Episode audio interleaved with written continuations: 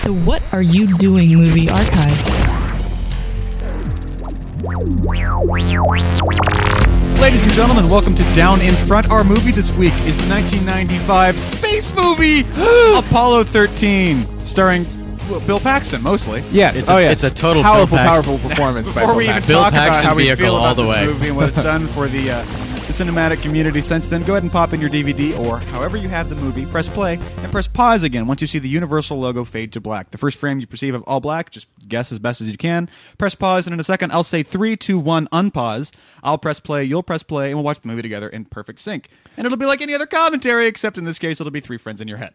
I'm here at the table today with Mr. Brian Finifter Hello. and Mr. Trey the Amazing Stokes. Hello, it's like an Apollo capsule here. We got three guys. That's all true. in- Yeah. With one mission And- to and- survive to the end of this. Now this movie, I you know, it's one of those things where once again, Trey's the old one, Yeah. and we're the young ones. I saw the original Apollo 13. This is a remake. ah, right. Well, I saw it live. you on saw the uh, television. the uh, you know as it was a made-for-TV movie. Yes, it was. It was an awesome made-for-TV movie. They spared no expense. I, I heard it cost. This was you know cost this was, the, billions. this was the terrifying third act of a very expensive made-for-TV movie. it was. It was great. The first time I saw this was in when it came out in '95, and I was I would have been like nine, maybe eight, and Okay. uh, I don't have any memory of seeing it other than the Houston, we have a problem line. So, you know, Okay. I, I grew into this person that loves space and loves space movies, and have, and has seen all the all the from the Earth to the Moon episodes and everything. And Thanks to who? well, that was your fault, but you know, the Saturn V rocket that I made by hand is my fault. That's true. Now Brian has a thing or two to do with space. I I kind of like this movie a little bit. A little bit. Um, it's actually funny. I when this movie came out, I was however old I was. I was still a kid. My sister insisted on us seeing this movie like five times in the theater or some ungodly number like that, and I was pretty done with it by then. I was like, "Are we going to see this movie again?" It was before I am the huge space freak that I am now. Why did she But- want to go so many times? I don't know. She just really loved the movie Bill And for Paxton. good reason. Yeah, it Bill was Paxton. Paxton. It was Bill Paxton. Now, were you aware that this was like a real story? Yes, Okay, yes. you- I was, you I was wasn't- old enough at the time You were to up to speed understand on that? Okay. all of that. But um, and then it was later that I became the super space freak that I It's am. worth mentioning that Brian has like a globe of Mars. Yes. And he's got friends that work at NASA and the whole bit. yes, I have friends that actually do the jobs in these in, in this It- movie. It's as you also see. worth awesome. mentioning that the movie Apollo 13 was the source of inspiration for you and your, your stupid NASA buddies. For yeah, Uh, those that don't know, yeah, uh, yeah. So. Uh, I went to I went to a school that was all airplanes in space, a college, I should say, and uh, was in the drama club, and we made movies and funny shit for the hell of it. And so my roommate at the time actually had this brilliant idea that he w- thought was stupid, but he, at some point he finally got up the courage to, to say to me like, "Yeah, I had this movie, I had this idea for a parody of Apollo 13 where it's you know it's them, it's the mission, but it's like it's Thanksgiving dinner instead. Is that stupid?" And I went, "No, that's that's absolutely brilliant. We'll come back to that. It's stupid, and we should do it. we'll come Yeah. back to that once we get to the ensuing. Yeah, we- but uh, so ensuing yeah, actions. we ended up uh, we ended up making it, and it's I frankly it's it's hilarious, and you should watch it. I'm just gonna put He that right does say out so there. himself. We'll include it in the post for this for this And then- episode. I'm sure I'll talk about. but we'll it get to more, the but- details. But it, it, it Yeah. led to you meeting some of the people who are portrayed in this film. Indeed. Well, should I tell that story now? Or should No, we, you should. We got two Well, and a half hold on. hours to But fill. yeah, we should. yeah, we yeah. should pace ourselves. Yes, indeed. Trey, how about you with your space and your growing up and all that? Yeah, my growing up when we actually so landed how is on the this as a moon. first run? this this is pretty um yeah i was uh, let's see we landed on the moon in 69 so i was nine years old this was about a year or so later um it, the it was true that uh, television had already kind of moved on from eh, moon landing what is this one uh, oh they've done it this is the third one yeah well you know well, wake us when they actually get to the moon um, and then suddenly it became a big deal and it was a very big deal for the week that uh, the world was waiting to find out if we were actually going to lose these guys or not and uh, and i remember uh, the distinct memory i have of it is when uh, they they were actually waiting to splash down we're going to find out if they're actually going to finally splash down successfully they they closed all the classes in my elementary school and we all went to the common room and watched the splashdown live on television and it was, uh, it was almost as tense as watching it uh, maybe more tense than watching it in this movie um, i should hope so. yeah, exactly. It's like wow, this is real stuff. Um, the and, and it's interesting because one of the scenes that's going on is uh, Tom is Tom Hanks's character, it's Jim Lovell's son, watching in a classroom with his classmates. Isn't that Jim Lovell's son? That character at the military academy. So, um, so yeah, that's that's what we did. I mean, it was like the moon landing. Not since the moon landing itself, probably the first moon landing was was probably there was a, a moment where the whole world was like, "Oh, we got to we got to check this out, see what happens." So it was pretty impressive stuff. So if you're paused at the point where we are paused with the Universal logo fades to black, go ahead and get your remote or mouse ready. Here we go. Three, two, one, unpause. Brian was just saying something funny about the fact that it's a very cloudy day in space and a very clear day on Earth. The, univer- apparently. the, the universal logo, which we just uh, It skipped. just went by.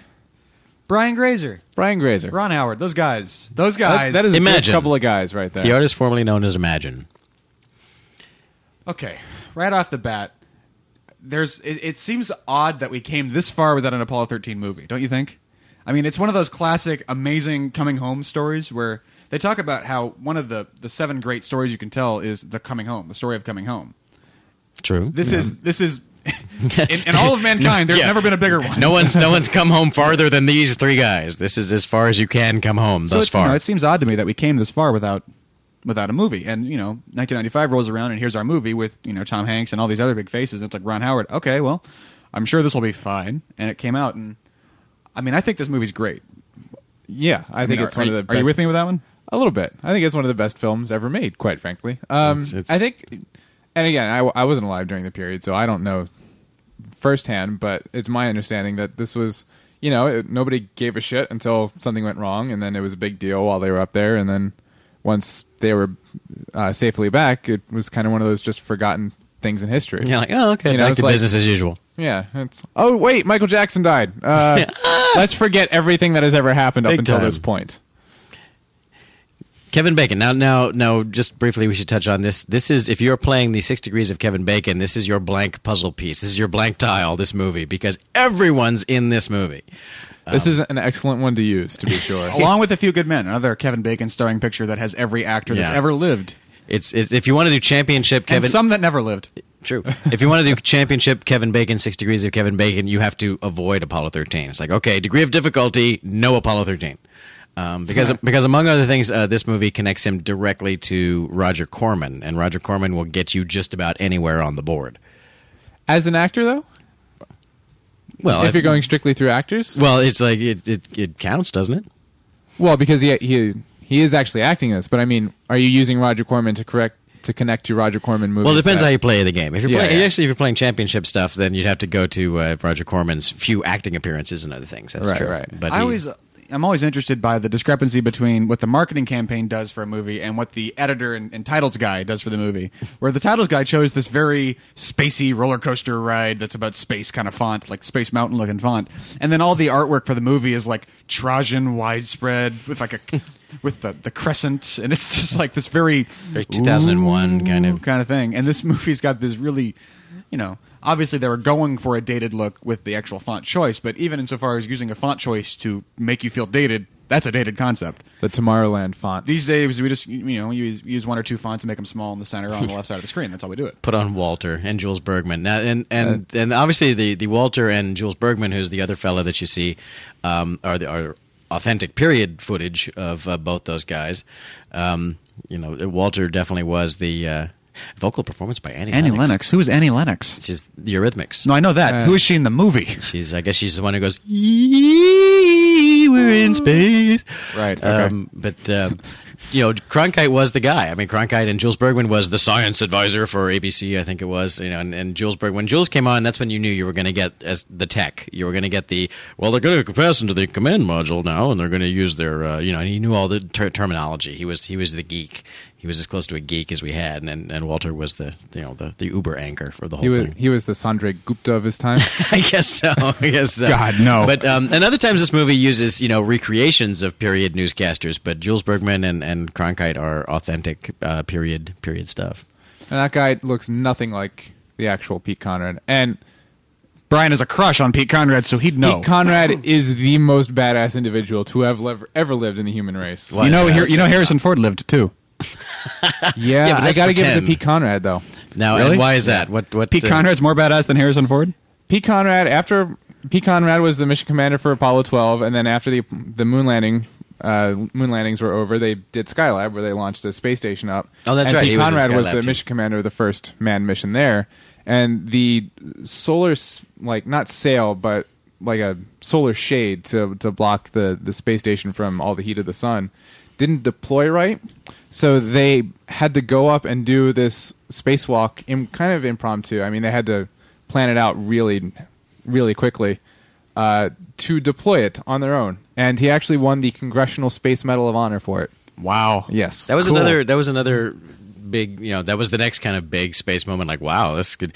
You know, we launched Skylab and it was a big deal, and and and like many things that happen when the first time you do them, it didn't really quite work the first time. Like the Hubble. You know, the Hubble Yeah. was a big boondoggle for a couple of years till they gave it a big giant contact lens, and now it does wonderful things. But uh, Skylab had a very rocky start as well, and they ended up also adding like some really. If you look at the pictures, like really half-assed kind of parasol they flew up Yeah. and kind of stuck on the side. Yeah, yeah. Looked like a paper drink umbrella sticking off of the thing. Pete Conrad, uh, along with Al Bean, who were two of the guys, the guys that walked on the moon from Apollo 12, are featured heavily in an episode of the just amazingly perfect, exquisite From the Earth to the Moon miniseries, which I think we Which have Tom everybody Hanks should to go thank out. for at least a little bit. Oh Indeed. yes, absolutely. You know, there are some celebrities, and you were talking earlier about how the best actors often seem to be very intelligent.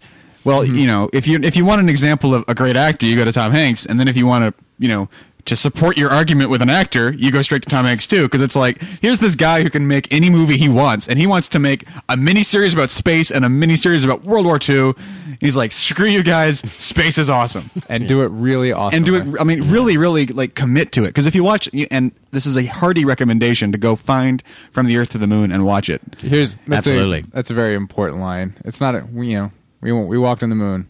It's not a miracle. We just decided to do it, which is something that all those moon hoaxes, Aw. which I'm sure we'll get to. Br- brian's a little wistful right now you know what? I a little bit. It's well, it's it is true. I mean, it, it's it's it's it's just so, it seems so alien to the way you know the way our society is nowadays. I mean, it's, Yeah. it, it's I don't know what happened to us specifically. Although you know everyone keeps pointing to Watergate. You know, was like you can't trust the government to do anything except for the things the government does really well, like get us to the moon and have a military and other things. So, but there's a there's a general we can't do that or we shouldn't do that attitude Yeah. about nobody things. can do anything right, so why even bother trying? We shouldn't even try. because they are hard because Yes, they are hot. exactly. Thank you, I mean, it's a John. cliche at this 40 years after the fact. It's a cliche to say, oh, well, we can land on the moon, but we can't, whatever it is, make a decent cup of coffee or whatever it is. But Mm. Yeah, we but- land, Yeah, back seriously, up. Back take a up. We, we minute. landed on the freaking moon, though. landed on the goddamn moon.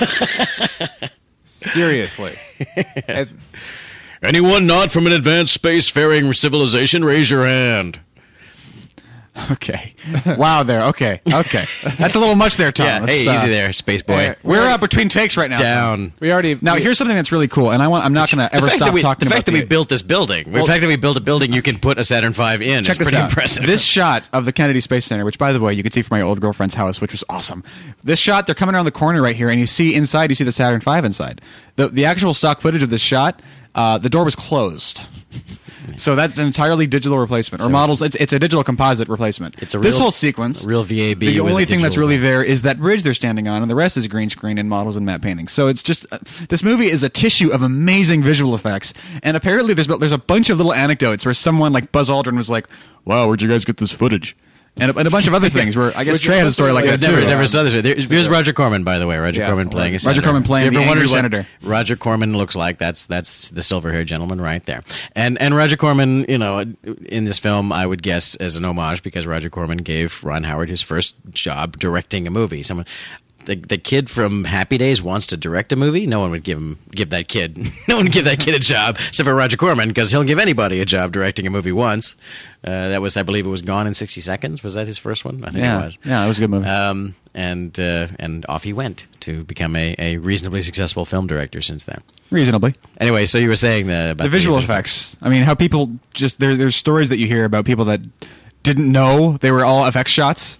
They thought they had stitched Even together visual stock footage. effects. I- I've, I've, I've professionals. spoken to someone in the industry who said, "Well, there's a lot of stock footage in Apollo 13, to which you have to kind of gently say NASA No, didn't no, shoot not. their launches in widescreen; they shot them in 16 millimeter. It's like all the footage that we've seen, they recreated every single one of it's, those. it- for you this know, movie. it's a matter of a how well the effects were done for this movie in 1995 by Digital Domain, for those who are wondering. Effects supervisor Rob Legato, but it's also sort of a thing where people might get confused with the right stuff, which did use stock footage, and it it felt kind of right. Mm-hmm. But they did a lot. in the right, stuff. did a lot of their They- own stuff as that's well. true. Yeah, yeah. but uh, yeah, their documentary footage sometimes was real documentary footage.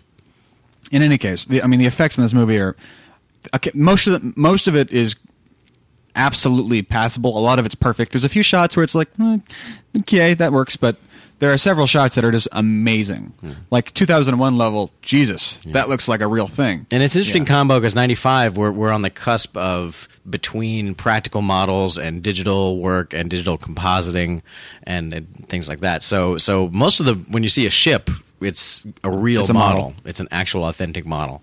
And rightly so. Whenever you see gas, it's a CG effect. When you see the ice falling off in shelves, that's a CG effect.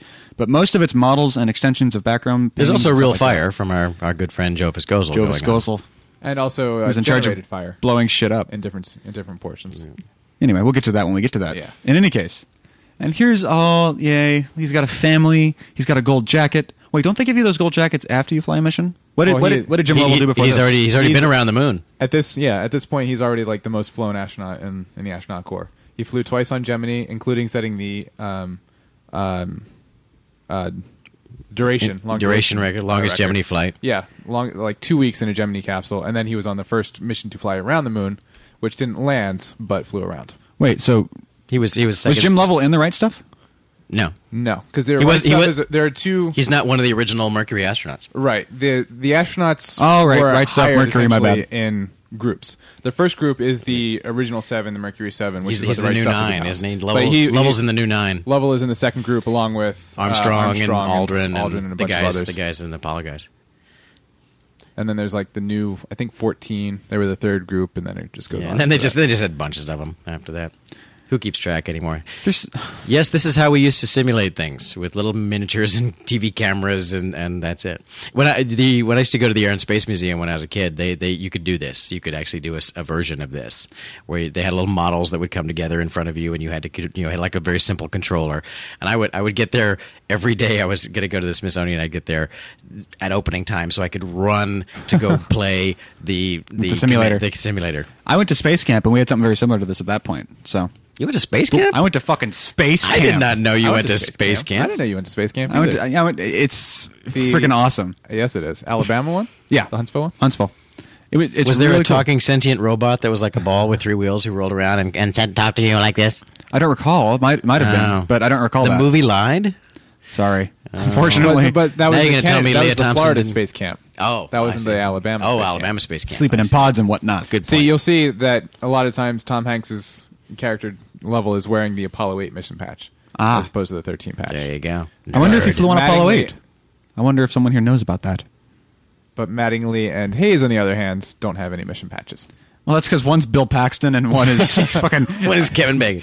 Now, What- okay, oh, what Tom- is let's, Cap- let's talk Captain casting Dan? because Tom Hanks, I feel, nails it. I, I think we're with Tom Hanks. It's funny because Jim Lovell, the real Jim Lovell, talks about how he wanted Kevin Costner to do it, and then I guess Costner mean didn't Ron want Howard. Oh, to. Jim, Jim Lovell said Costner. well, yeah, Jim Lovell- Costner looks like me when I was that age. Well, yeah. If you if you look at actual That's true, he does. Jim Lovell, He does. He looks like Kevin Costner, and that's other people like Brian Grazer and Ron Howard, I guess, or the studio or somebody said, okay, well, we're gonna go for Kevin Costner because he looks the part. Kevin And then Costner's like Costner turned it down. baseball, Ray.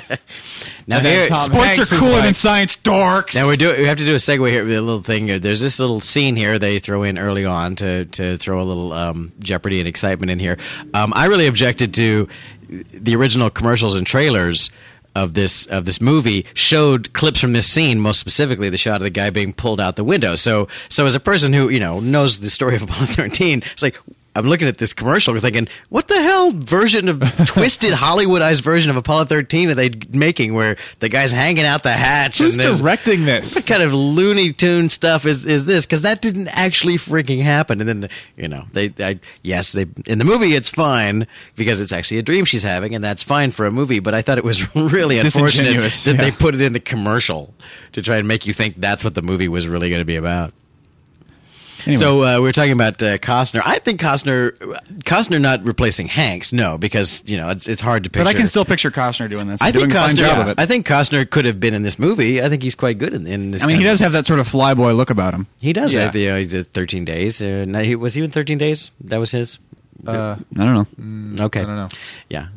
Um, Uh, but you know, everyone else like the only the the, the irres- That could've there, been there's Bruce, irreplaceable folks all over this movie. I mean, Ed Harris, Also, awesome, nobody else could do. can't Gene really Kranz think of anyone else besides for that Harris. role. and and you know Gary Sinise came in and nailed it for Mattingly too, and you know Kevin Bacon and and Kevin Bacon. Kevin is good Bacon stuff. is Bill solid, Paxton. and then of course you got Bill Paxton, who has Stewed but one. who's got naked pictures of some Hollywood studio executive or something. It's got to going be something on. like that. Bill Paxton seems like a perfectly nice guy, but I'm not sure where his career is exactly coming from.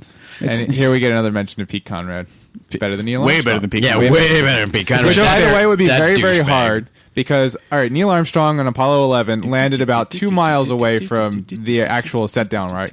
Because the targeting computers were going to have them set down in a field of rocks. And at the last minute, he was like, uh, well, shit, we can't land there. So he put on a manual and landed a Like couple three miles away, right? Yeah. Apollo 12, on the other hand, their tar- their landing target was an unmanned probe. that Sojourn, they're- right? s- Um, no, No. Um, Surveyor. Surveyor. Surveyor. Surveyor S. three, I believe, or five, I forget which.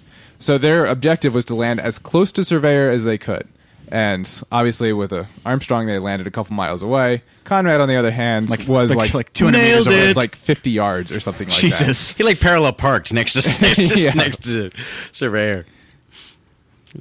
Overshot, backed up a little bit, put it down. That that way better than Pete Conrad lied. I guess is a reference to the fact that Jim Lovell and Pete Conrad were friends. Yeah, well, they were yeah they were very good friends. They knew each other. But they gave each other shit. before they were in the astronaut corps. Which, if you watch When they were that, if just you pilots. watch, if you know anything about Pete Conrad or watch that episode called "Is That All There Is?" from from the Earth to the Moon, you can totally understand Pete Conrad being one to give other shit. I mean, to give you an idea, I mean, and it's funny because Al Bean, who's actually the star of that episode, they, they focus on him, is played by Dave Foley from Kids in the Hall. Yes. Amazing. It's It was great. it's oh, it's so good. If you like this movie. Even if you don't, you have a good chance of liking it. But if you like this movie, you'll love that series. It's just too much. It's just all this amazing, yay, space and more, and, more it space. Just gets into just it's like it's like it's like the biggest extended special feature disc of Apollo 13 you could ask for is Yeah. uh, from the Earth to the Moon because it goes. There's a whole episode about how they designed the l- lunar lander, which is Called you know, Spider. nerd- Great which is episode. just Another nerd great, great nirvana to, to see that kind of stuff. And um, and I was always curious because I was watching the show as it was ori- uh, f- originally airing on HBO. Seems to be a recurring pattern in your life. Yeah, exactly. And I was uh, I was I was alive for that too, considering that was only about eight years ago. But um, I was wondering because they were doing it more or less chronologically. I was wondering, well, what are they going to do about Apollo thirteen? Because they've kind of done that, They've done that one, one. before. Hanks has already done that one. They're going to redo Apollo thirteen. But what they did was they completely ignored. The space capsule, The and mission. it was all It's about all the the, families media. back home and what the families went through. And I also was- I was the uh, more the about press. the- Jay Moore yeah, the playing press, the, uh, I exactly. was And how, actually how do we cover disappointed this, and how do we talk about by this? the Apollo 13 episode It- in it- that it was- because it's it's this It was a little fake desperate story. housewifey. It was, It was a this little- fake story with Jay Yeah. Moore and like the they create a fake Walter Cronkite character for the he's, miniseries. you know, he's, he's Yeah. an amalgam of all those guys. But yeah, Yeah. he's clearly Walter Cronkite. Yeah. So it's this like fake conflict between Jay Moore and this other guy, but whatever. In this movie, Yes. we're all kind of waiting for the space part. It's like, yeah, Yeah. cool. Well, Well, Although there's what's a- kind of interesting is that uh, nice have we little seen the touch coming Safari in yet? The witch? no, not No, comes in a not little yet. while, It's doesn't coming it? up. a little bit. Yay! Brings back a moon rock. Screw you.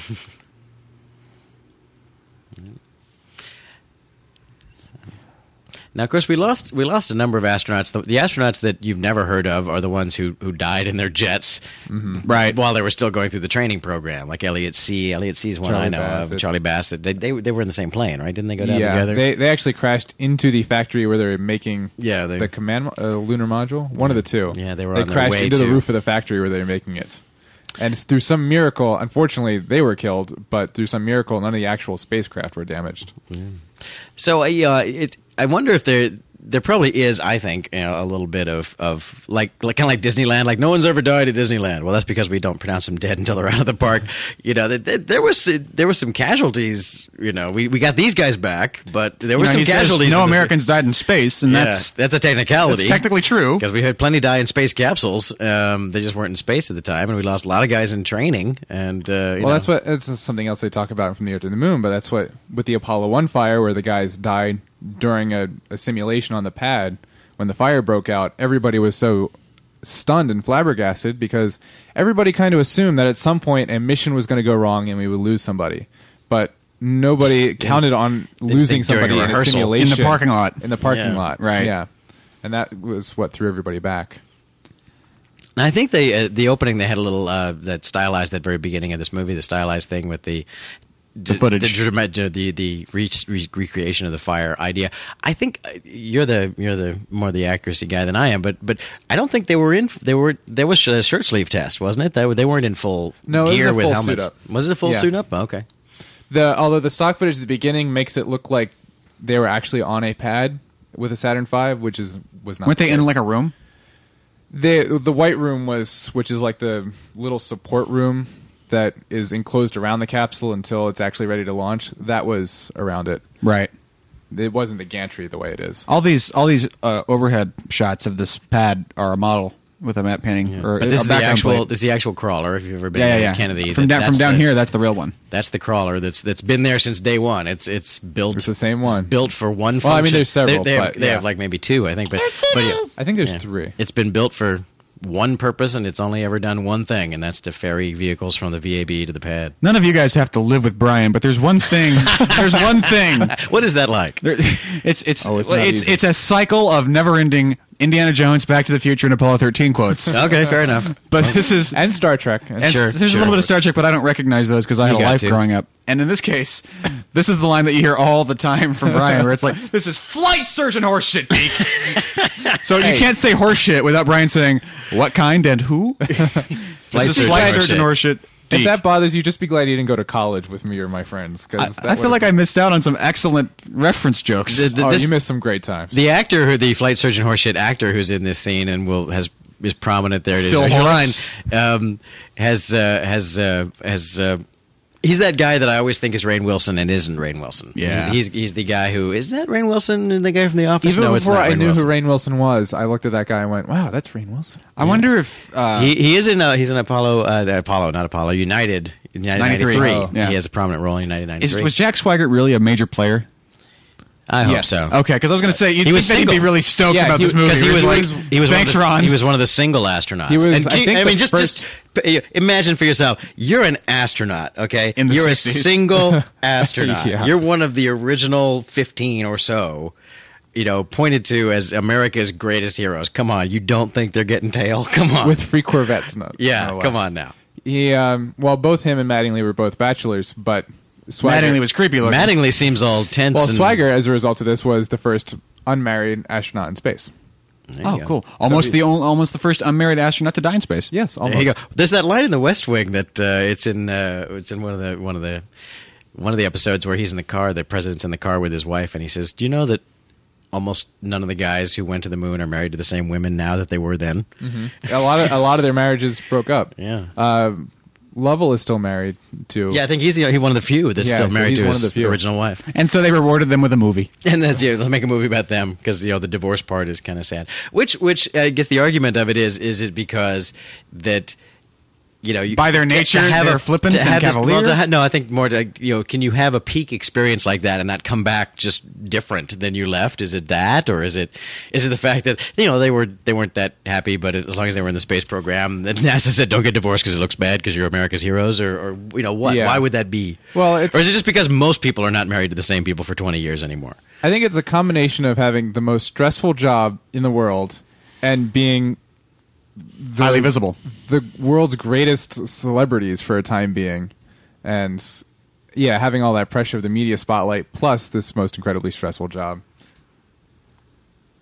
It's funny because in this movie, you see Gary Sinise, and he's kind of he's not skinny. He's kind of filled in, and he's tan, and all those things. If you watch the behind the scenes feature, he's lost like thirty pounds, and he's pale. So it's like creepy, very dorky Gary Sinise. Yeah, he looks Where he's very he's- dweebish. he's- yeah, it's, it's really odd that he plays this like you know astronaut in this movie, and then you see him in the behind the scenes, and it's like I could push you over.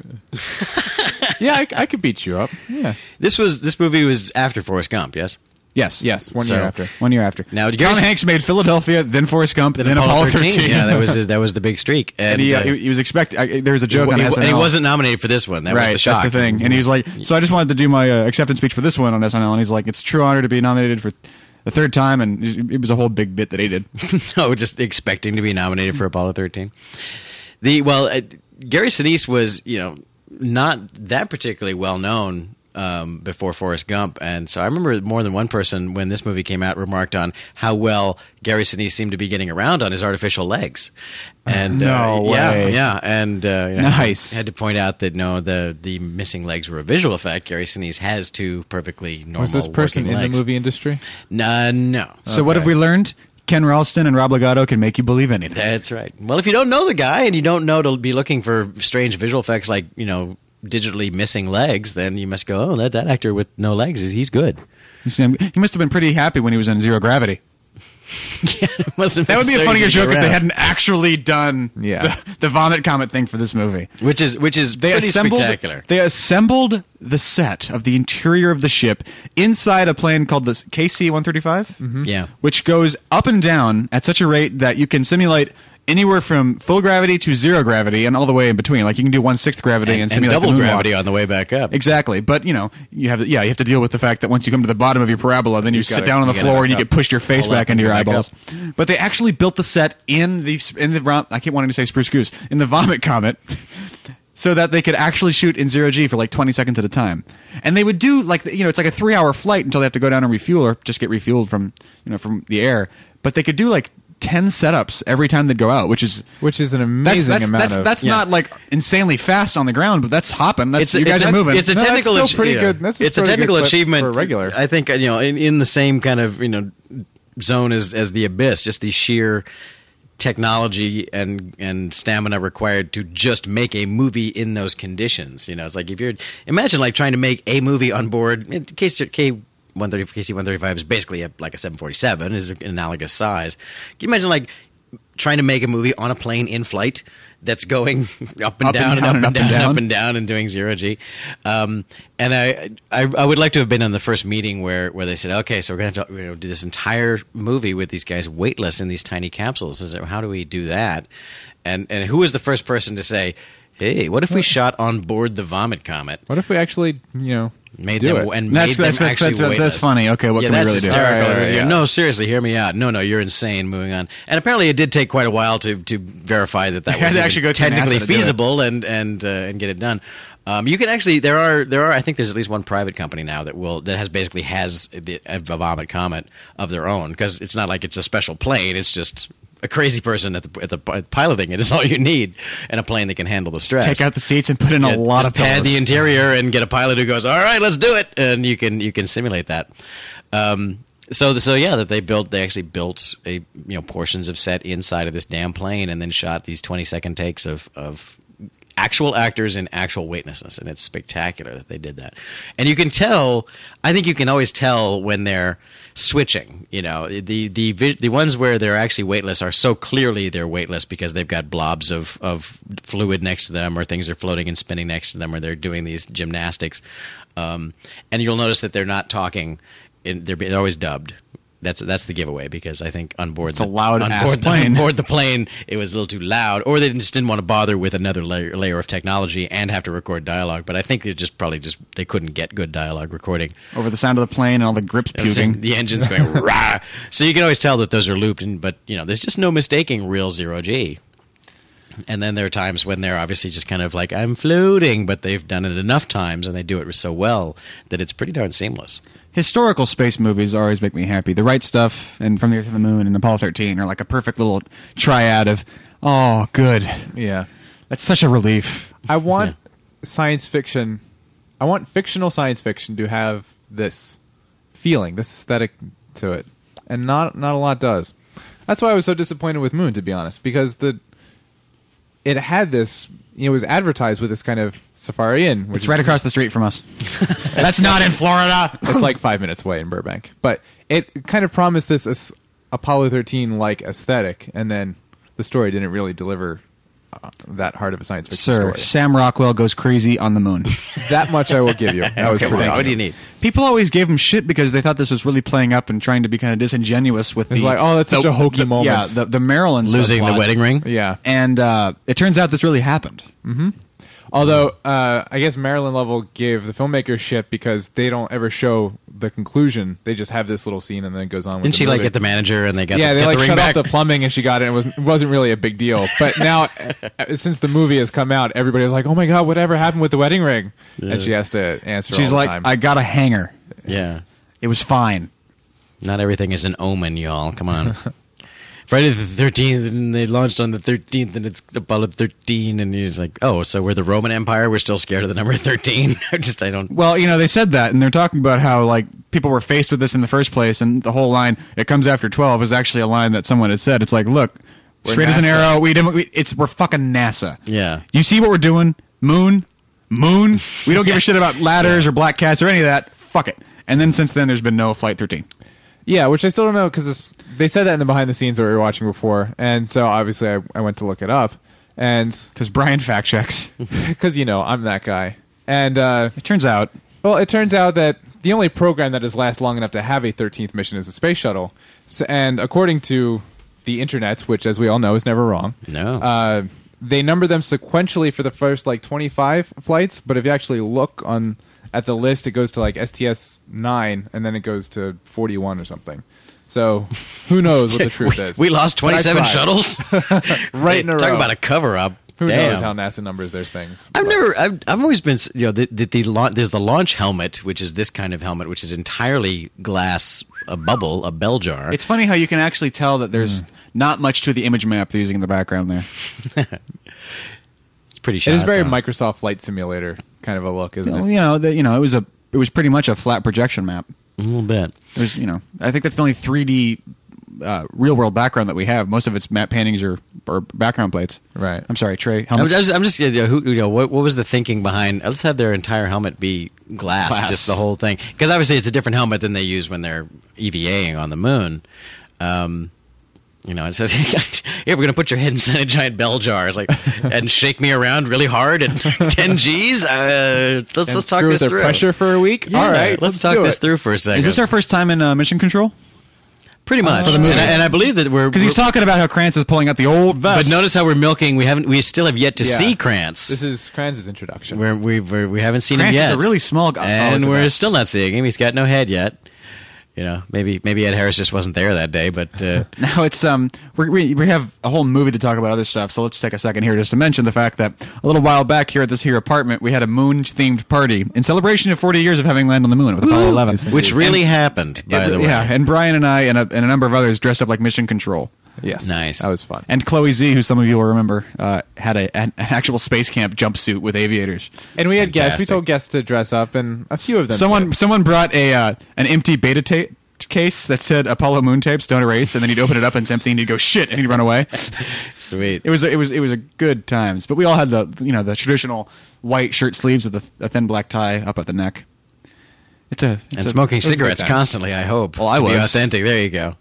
That's that's uh, this this movie actually plays that up really well. That uh, first of all, smoking was just far more prevalent, and and also the fact if you've been to Mission Control, in actual Mission Control, you know the ashtrays are built into the counters quite often. That that you know, come on, heck- Guess what? You're going to be stressed. How can you do these kind of job and not you know smoke constantly? Oh, Come on, this is- it's a given.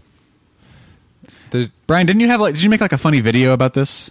shut up. I'm watching the sequence. Brian, come back. no, I We watch. can't, we can't have that. we just We're- watched this. We just watched the movie, so you could do that once. We're going to have to. We're going to have to assume that uh, people who are listening to us have already enjoyed the movie as its as its own thing, and we need to come up with something to talk about. Uh, yes. So this is Uh, a this is a it's a great it's a great sequence, and it's been done in plenty of movies, but uh, rarely uh, as good as this one. This that whole sort of So go good. flight, go flight, go flight. There's just something about it that's fantastic. It gets you going. Now, isn't that the same kind of Corvette that they gave uh, Pete Conrad and Seems like Alan- everybody's got a Corvette. Well, Lovell's that's got like the a Corvette. golden Corvette Yeah. with the That's golden It's not- jacket. Well, the golden Corvette is a thing, but the there was a dealership in Florida that Would give them gold Corvettes. Literally, it was like, this is the greatest marketing idea anybody has ever had. I'm just going true, to give the probably true. astronauts free Corvettes, and they're world celebrities, so everybody's going to want a Corvette. And that's basically, he just leased them to them for some insane and- price. And then he bought some swampland in Florida. For, for for decades, douchebags wanted Corvettes. There's no doubt about it. Guidos and douchebags the world over wanted Corvettes. I like Corvettes. And I like to look at them. You ever actually if had you to had, drive if one you had of those? those things? two ingredients, what soup would you be making, Brian? I want a Corvette. Okay, never mind. A Corvette has got to be one of the most inefficient, silly driving machines that's ever been devised. It looks it looks awesome, but it's it's really not any Oh, fun. Shut up, they're cool. It's nonsense to drive. You know, give me a Trans Am, baby. Give me a give me a good Smokey and the Bandit. It's all engine. go for It's All launch. hood.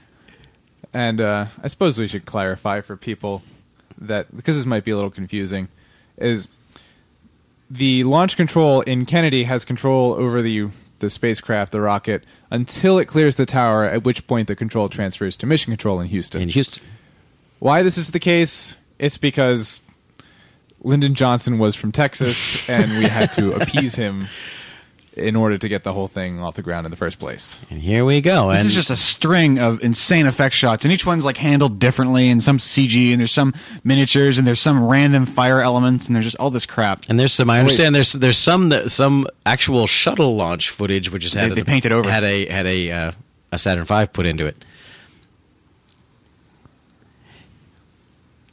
Pretty spectacular stuff, man. People are always like, "Man, where'd you get that footage?" Where do you think?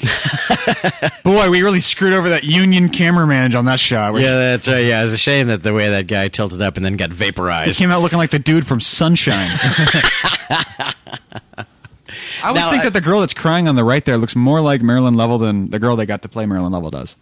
That's just an odd little comment, but you know, if you watch the behind the scenes, it'd be like, hey, So, where he says, "Okay, guys, we got it." That means they cleared the tower. That means they're handing it off to Houston Be- because yeah, their their their job is done at that point, and now it's tracking. So off they go.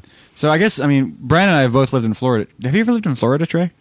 I spent a lot of time there. I spent time there. I've never officially lived in Florida. But one of the things that'll happen the more you live in Florida is the more like I had this experience for the first time I, I was driving home at night and see this bright bead of light going straight up kind of slowly. I'm like, I gotta call you. I was It's on the just a phone. big orange I, I was on the fireball. phone. I was like, Is I gotta what it call you is. back. I It's don't a know what reverse the hell is meteor. going on. But it looks exactly like a very small sun just going up, like okay, and it lights up below it. So you see, and I, I saw it at night, which is sort of cool because you see like the the top of what is a cloud all the way down, obviously, but you only see like this little like stream behind it, so you have no idea what it is, Hey. unless you're you know smart.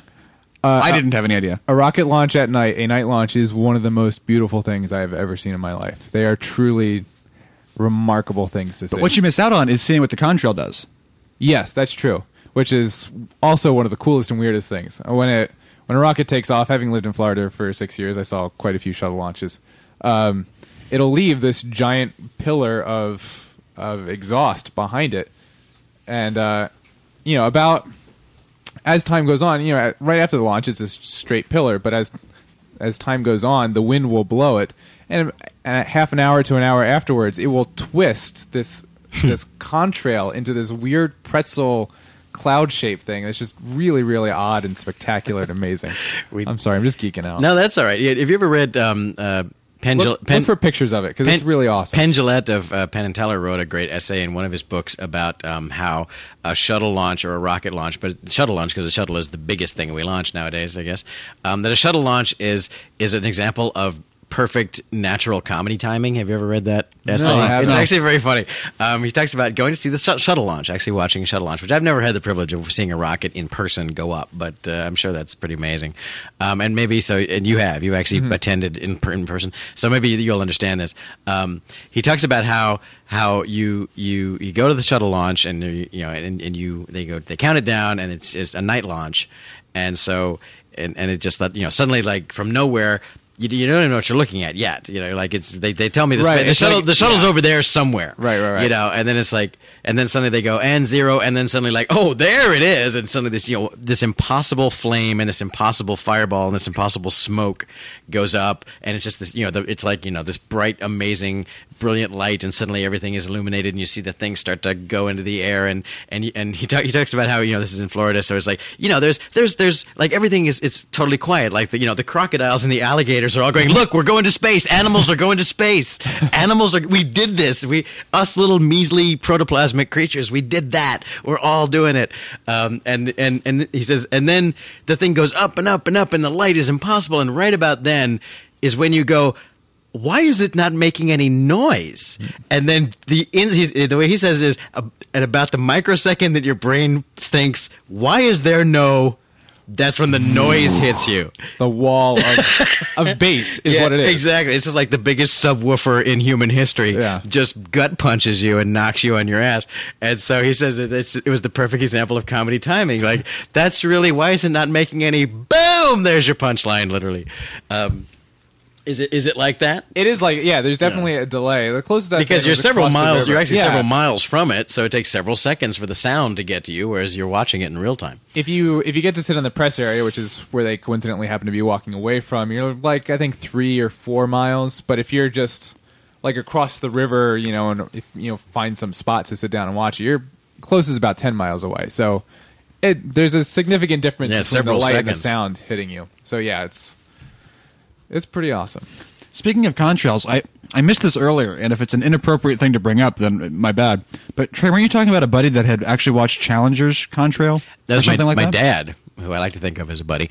Uh, my dad, my dad has lived um, lived in Florida for, for many years, and he, he he tells the story about how he he uh, was going to work one morning and he got out of his car in a parking lot at work and, and l- happened to look at the sky and saw the contrail of the shuttle, which you normally do. You know, if you live in Florida, you always see the contrail of the shuttle after it's launched, and he just he, but he saw the shape of it that it went up and then it went into like a big ex- explosion shape and then it didn't continue into the sky and he walked you know he didn't he didn't know about it he didn't know what had happened he wasn't even you know necessarily aware there'd been a shuttle launch but he he walked into the into the building and said turn on the TV because I think something just happened to the space shuttle and you know sure enough so he he knew he knew just from looking at the trail like that's not what that's supposed to look like By strange happenstance, I actually managed to catch Columbia go up on its final mission because after living in Florida, I was going to school there at the time. Are you about to cop to being guilty of getting sick of watching things go into space?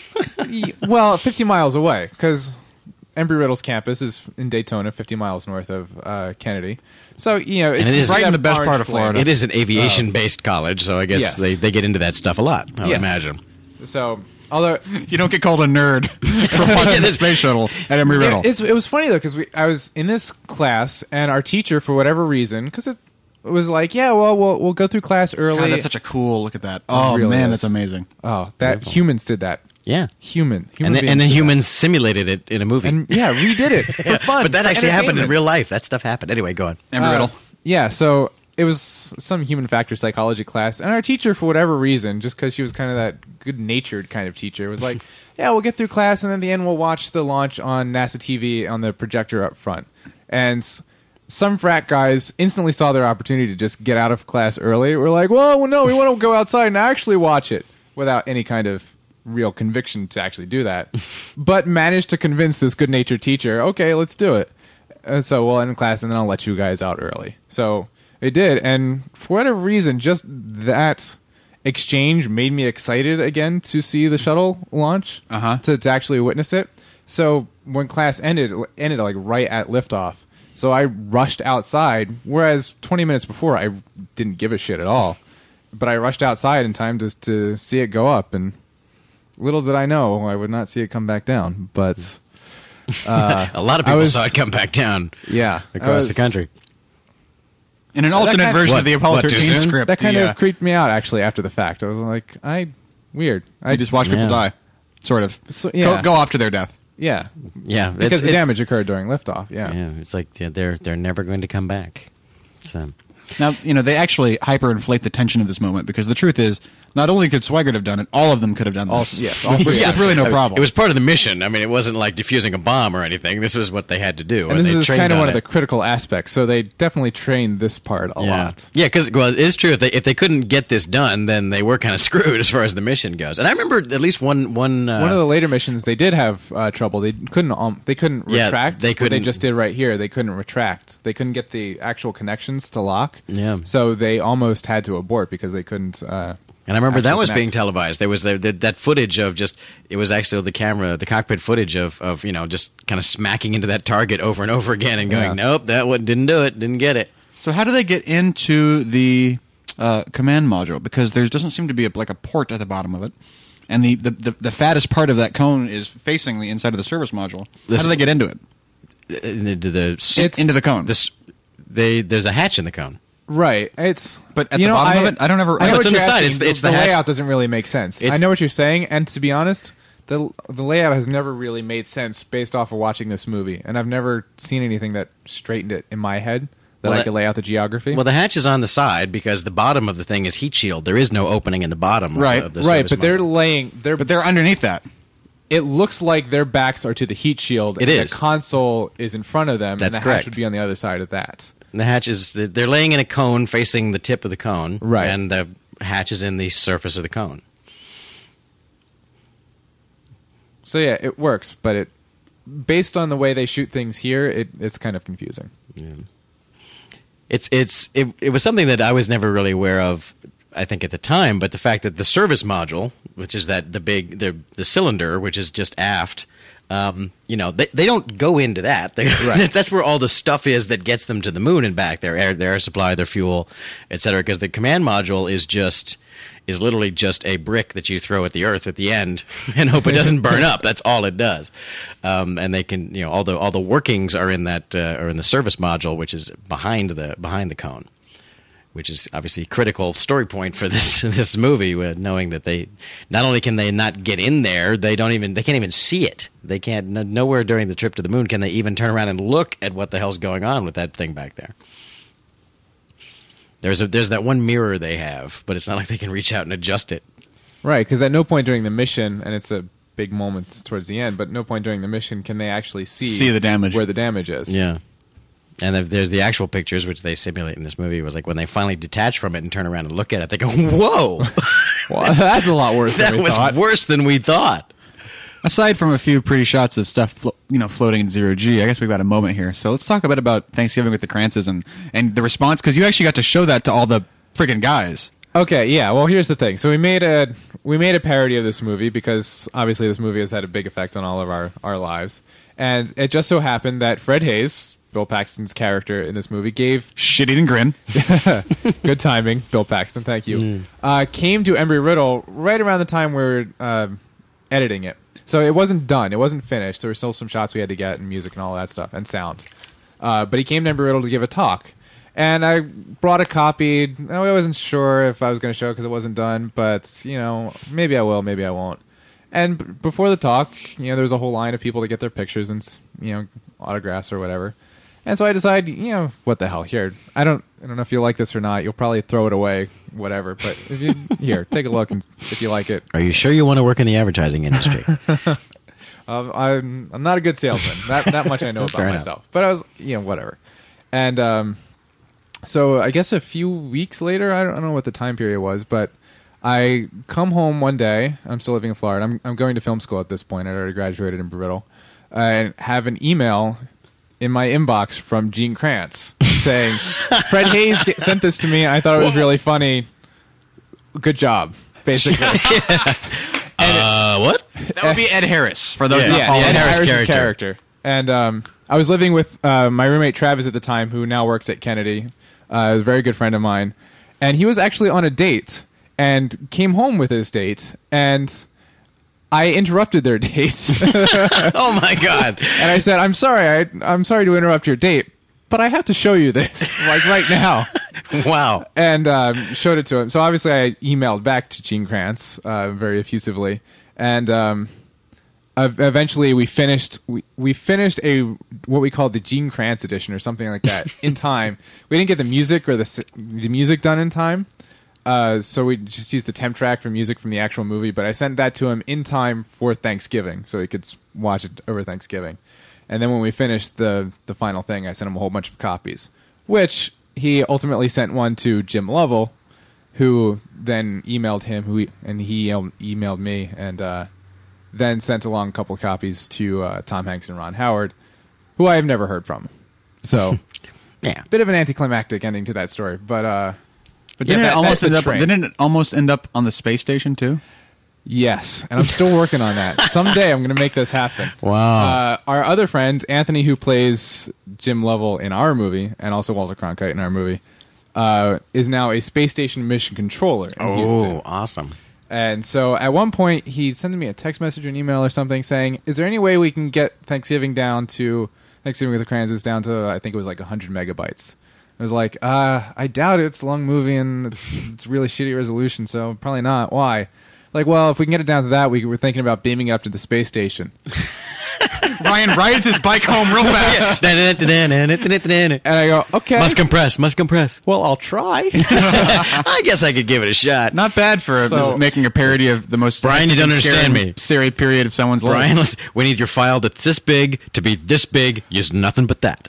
oh, I tried. Oh, I tried. I cut. Like Did you a try? third- Did you try a sock and like an arm's length of duct tape? And Great, part, great tape. I'm part, I'm part of the DVD cover. Yeah, yeah, yeah. All right, good But deal. Couldn't couldn't manage to get it down there just because wasn't going to happen. Um, Bummer. but still working on so it. Brian Finter, the creator of both Thanksgiving with the Krantzes and the Injured Stormtrooper. Yes, indeed. Nice, well played, sir. Renaissance man. Renaissance man. And was it was such a such a lost opportunity because when this the guy who whoever had to give the introduction for Fred Hayes gave a really lousy introduction, and at the end he was constantly his big thing was that he was played by Bill Paxton, which we're like, come on, guy, that's not really the highlight of this man's career, this man's life. So here we are, just uh, to jump jump back in the movie just for this sequence, which is pretty pretty well darn done, I would have to say. There's the actual moment where, Where- they have a problem, right. The shit hits the and space. you know, you jam. see emulations of this shot or sequence. I don't know if there was ones before this, or I just I don't know of them, where you see like the inner workings and you do a quick flyby of the whole. And Yeah. they actually did that for real here. Look at this. Look how shaky and Yeah, they yeah, actually- there's no seat. it's This is the, not uh, like a CSI or kind of a thing. And I don't know if I like it. I don't know if I feel like it works. I feel like that works, but the shot kind of climbing the pipes. Well, it's all we had in '95. So Well, I know, but there you go. know, I, I- why keep it? Like the shot of it blowing that, the tank was really that cool. still terrifies me. That shot where you see the the tunnel. Yeah, it's it's one of the few, Twisting. it's one of the few times when we when we and I, I would I think it's because they they felt for clarity they needed to add it because the rest of the movie takes place from the guy's perspective. We don't see anything they don't see. That's the one time that the camera goes God's eye and goes omniscient. And I think it's just because if they just left this left it without that where where Kevin Bacon throws a switch and then everyone starts shaking around, the audience Doesn't is know going what to go, happened. Doesn't what, understand what, that- what what happened? Yeah. What's the deal? So I think we just need to say there wasn't. It was a visual thing to say something exploded. Okay, back to the story. works for me. Now, I guess master alarms, though, they always didn't turn up being.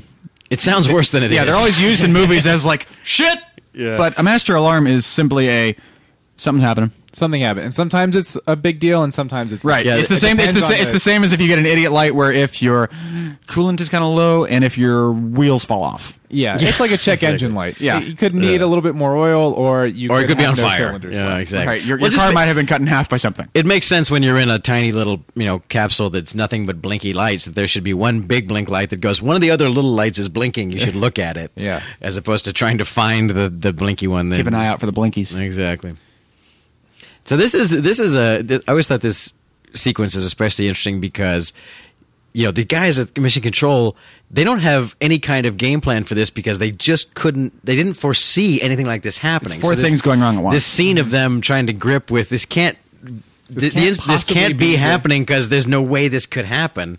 You know, it just shows that there's doesn't matter. There's always a thing that you're gonna you're not gonna foresee, and then Apollo 13 did it.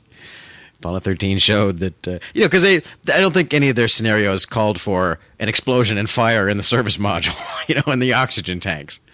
That's, that's, I don't, yeah, I mean, their, their thinking was always, well, if this one thing, if this one system goes wrong, then th- this is how we deal with it.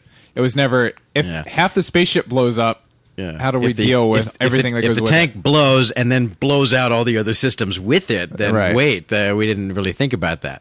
We have a, we have a no power fallback. We have a low oxygen fallback. We, we don't have like a fallback for everything going at once.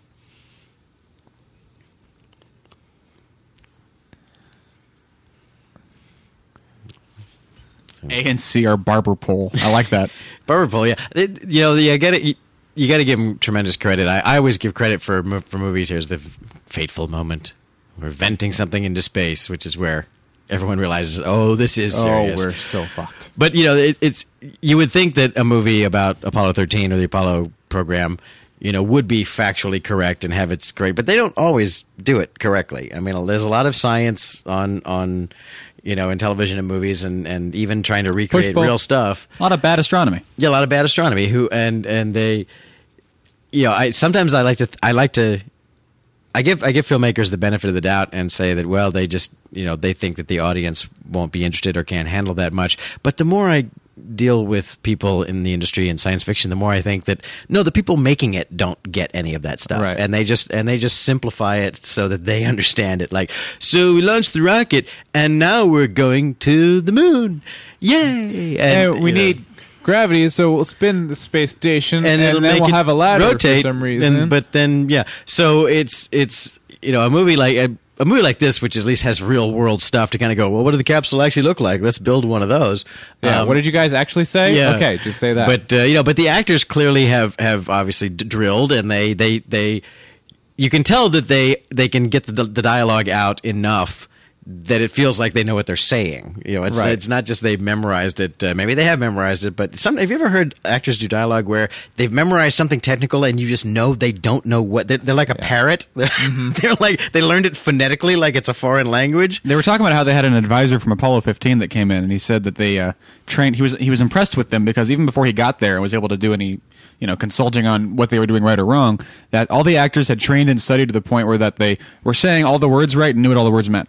So he made he made a comment not unlike what you were just saying, where he's like, "I got there and I was talking about like where their microphones would be and stuff like that. Like they had they know what they were talking about." Yeah. I think it, and I to me, I always, and I think I've we talked about this in other commentaries. To me, it brings it just brings so much more because it's it. There's a feeling of wow, this is a this is a world, this is a real world, Right. and I and I know I know because it seems to make sense, and yet I don't recognize it. There are details. Yeah. So there are obviously details. I might not see all of them, but I mean, there's definitely a lot of thought that's been put into this. Exactly, and I, and I think I, I always I like to give the audience more of a benefit of the doubt. If you do your own homework when you're making a movie, you know it's okay. The audience is gonna not gonna walk out of the theater because they don't know what main bus B undervolt actually means. Right. You know they're gonna be okay. They're gonna be they're you're, they're along If for the, the actor, ride. if the actor knows what he's saying and knows what he's doing in that moment, then he will convey it appropriately, and the, the audience will get what you need them to get from it.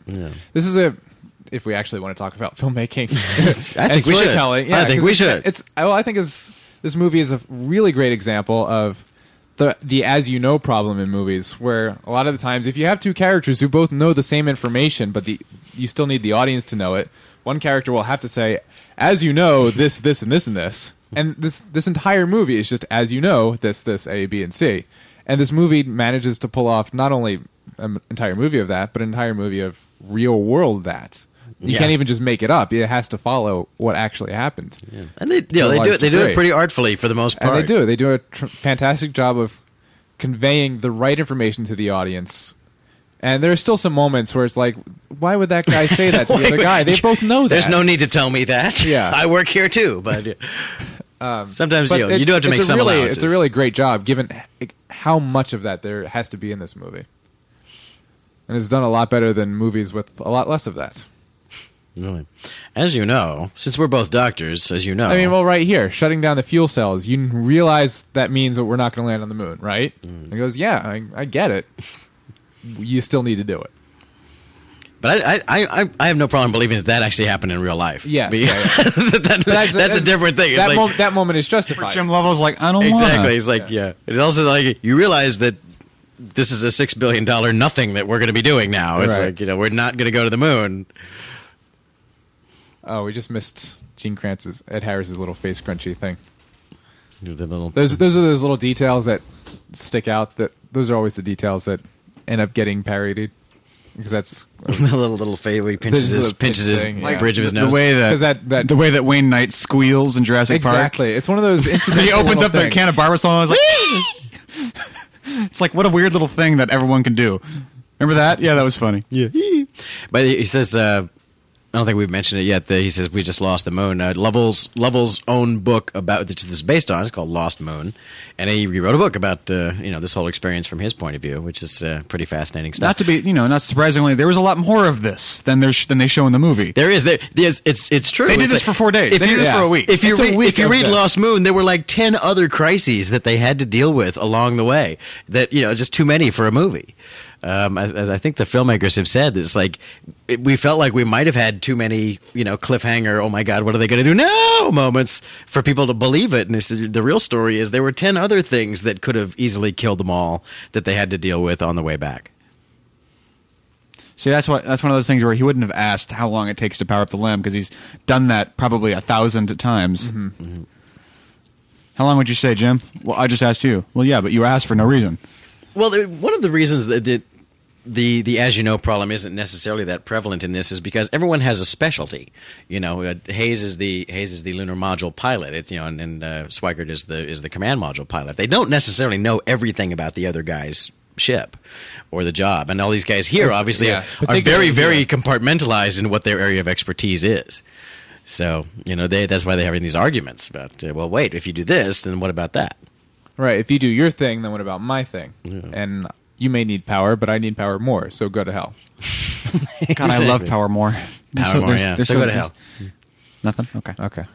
I believe it was in uh, Lost Moon. I, I think it's been a while since I read it, but uh, uh, the f- the first thing that Lovell talks about in Lost Moon is is uh, that the, he keeps he's always heard that there's this rumor that NASA issued suicide pills to the astronauts in case something like this should go wrong, and he said it's it's total bullshit. it was never, you know, we, we don't actually plan for what to do in case we're irre- irrevocably screwed. That's not the that's not the mindset that we have.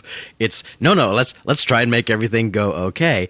Um, and he said he said uh, in an idle moment, you know, while he had nothing but you know four days to sit around and think about dying slowly and painfully in a can in the middle of nowhere, he started thinking, you know, the suicide pill might not, might not have been such a bad idea. That's why Ron Howard made this and not Bob Zemeckis. yeah, I can kind of see Because that- Bob Zemeckis would have given them the suicide pill. Yeah, I can kind of see. I, I, I wouldn't mind having one just in case. Like in Contact, they'd actually have like a nice little carrying case for it and everything. Yeah. Remember that? some reason. it Yeah, was like, yeah, it was, exactly, like floating yeah. in there. It's like, Well, wow, yeah, you guys put Japan- a lot of time in it. You- Japanese, you you guys know. got a whole like department of guys just trying to come up with cool ways to hold Kidding me the a suicide Japanese pill? a Japanese suicide kit for astronauts would be the most awesome piece of technology ever. Are you kidding me? That would be the best, considering their their ritual fondness for suicide in general, It would plus be, their it would be amazing basically technology. A, a sword stab and a pill.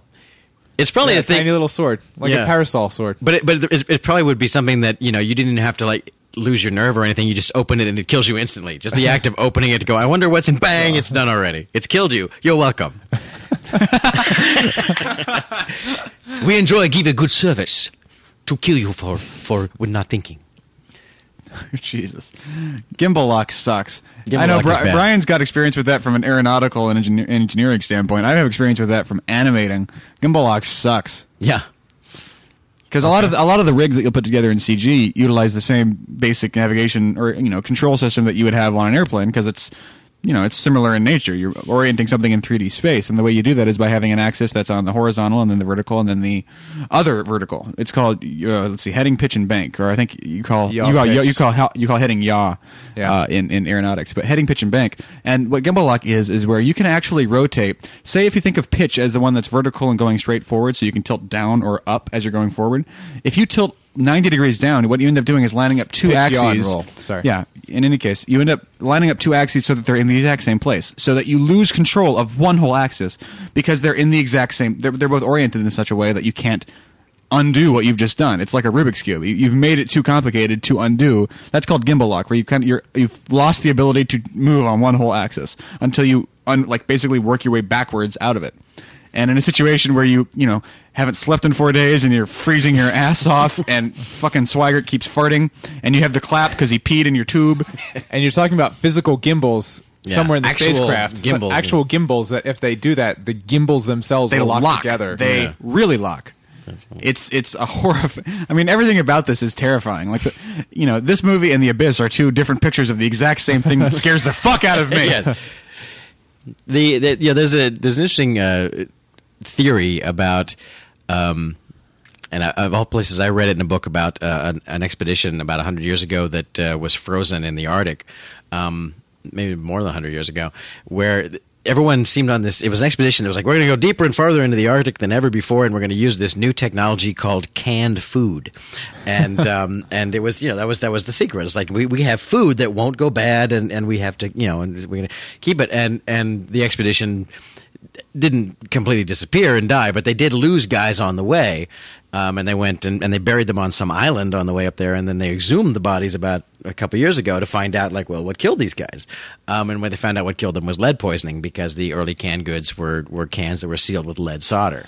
So Dope. yeah, dope. So, um, and and the the author of the book went on to to extrapolate this rather interesting theory that uh, you know when when you're when you're exploring generally, and when you're exploring, and it's a technology that basically this has to work or nothing, or you know you're you have no backup. It's like when you fire a rocket, the rocket either gets you to orbit or kills you. I mean Right. that's it. There's no like, well maybe we'll you know glide back in. I mean they have that you know release safety thing, but you know the emergency escape tower. the escape tower, but they've never used one.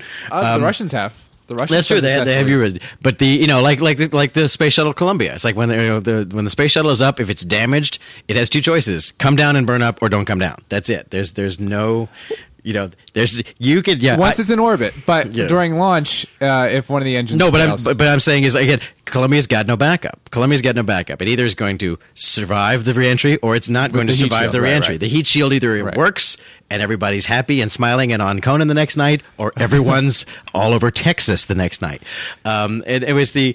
It just says that when when there is a theory, when you have a an exploration that is based on one piece of technology that has no backup, and the whole thing is predicated on that, you're going to have spectacular disasters. That's just the. That's just get used to it, um, and that's why you know we have spectacular disasters in the space program, just like you have spectacular disasters in the first.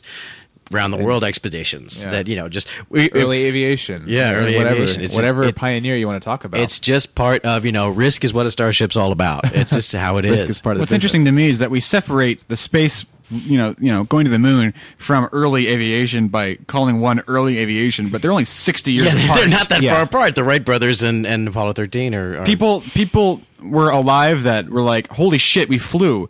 and "Holy shit, we flew to the moon." Lindbergh met with the Apollo 8 astronauts Yeah. before they left. Really? Yeah. Well, there you go. the, The the the pe- people who lived through the last century, the 20th century. I I, I don't know. I'm- I mean, who knows? You guys, who knows where this century is going to go? I mean, we'll all all be cyborgs by by 2100. But uh, I already am. yeah, I know. Well, yeah, you you know you we don't count. The old one knows too much. Yes. Kill him. Kill him. Kill him now. He still has biological parts. They must be removed. Um, you know, from 1900 to 2000, or even any f- any pick a fragment within that. I mean, you're going from like horse and buggy, you know, America not even extending all the way to the West Coast, you know, to man on the moon and beyond, and genetic engineering, and you know, internet and fax machines and liquid prel. I mean, come on, it's it's it's an amazing century to have survived, and there are people who saw it all happen. So talk to your elders. Go visit grandma in the rest home. are there. She's seen some serious shit. Get those stories out of her. It's pretty fantastic. So how come? And you know they they're going out to stir Mattingly and all this stuff, but how come they always have um, pilots as Capcom? Capcom are the guys that are talking, like this guy with the with the turtleneck, and later it'll be Mattingly. Right. It, it. There's a specific story that I don't remember involved earlier in the program before Apollo, but basically it comes down to if you have to give the astronauts bad news or whatever, They they don't want to hear it from someone else. They want to hear it from one of They theirs. want to hear it from one of their own. And s- if you're if you're training, obviously all these astronaut guys trained together, so they they knew each other. They, it was very much a brotherhood, so that they all knew each other more than than they knew the engineers in mission control per se.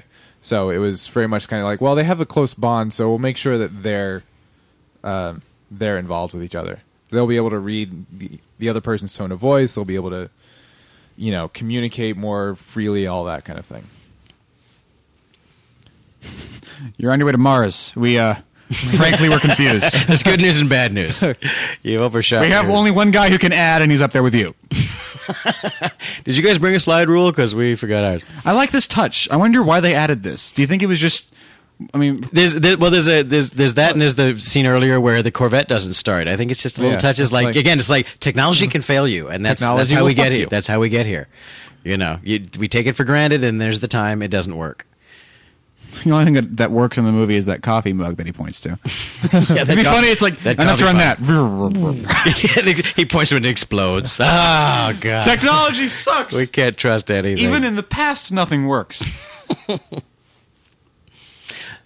I love the really obstinate arguments that some of these guys levy. It's like you guys are engineers at NASA. Yeah. You are literally rocket scientists, and some of them are having these really inane like conversations that tributary out for about a minute, and then they end with some amazingly obvious conclusion. Well, they, they do touch on As- they do touch on one thing, and it's again it's they go into more of it in from the Earth to the Moon and the Spider episode and so on. Is like these guys don't all work for NASA. Like one of these guys is the guy from Grumman, which is the contractor that built the LEM.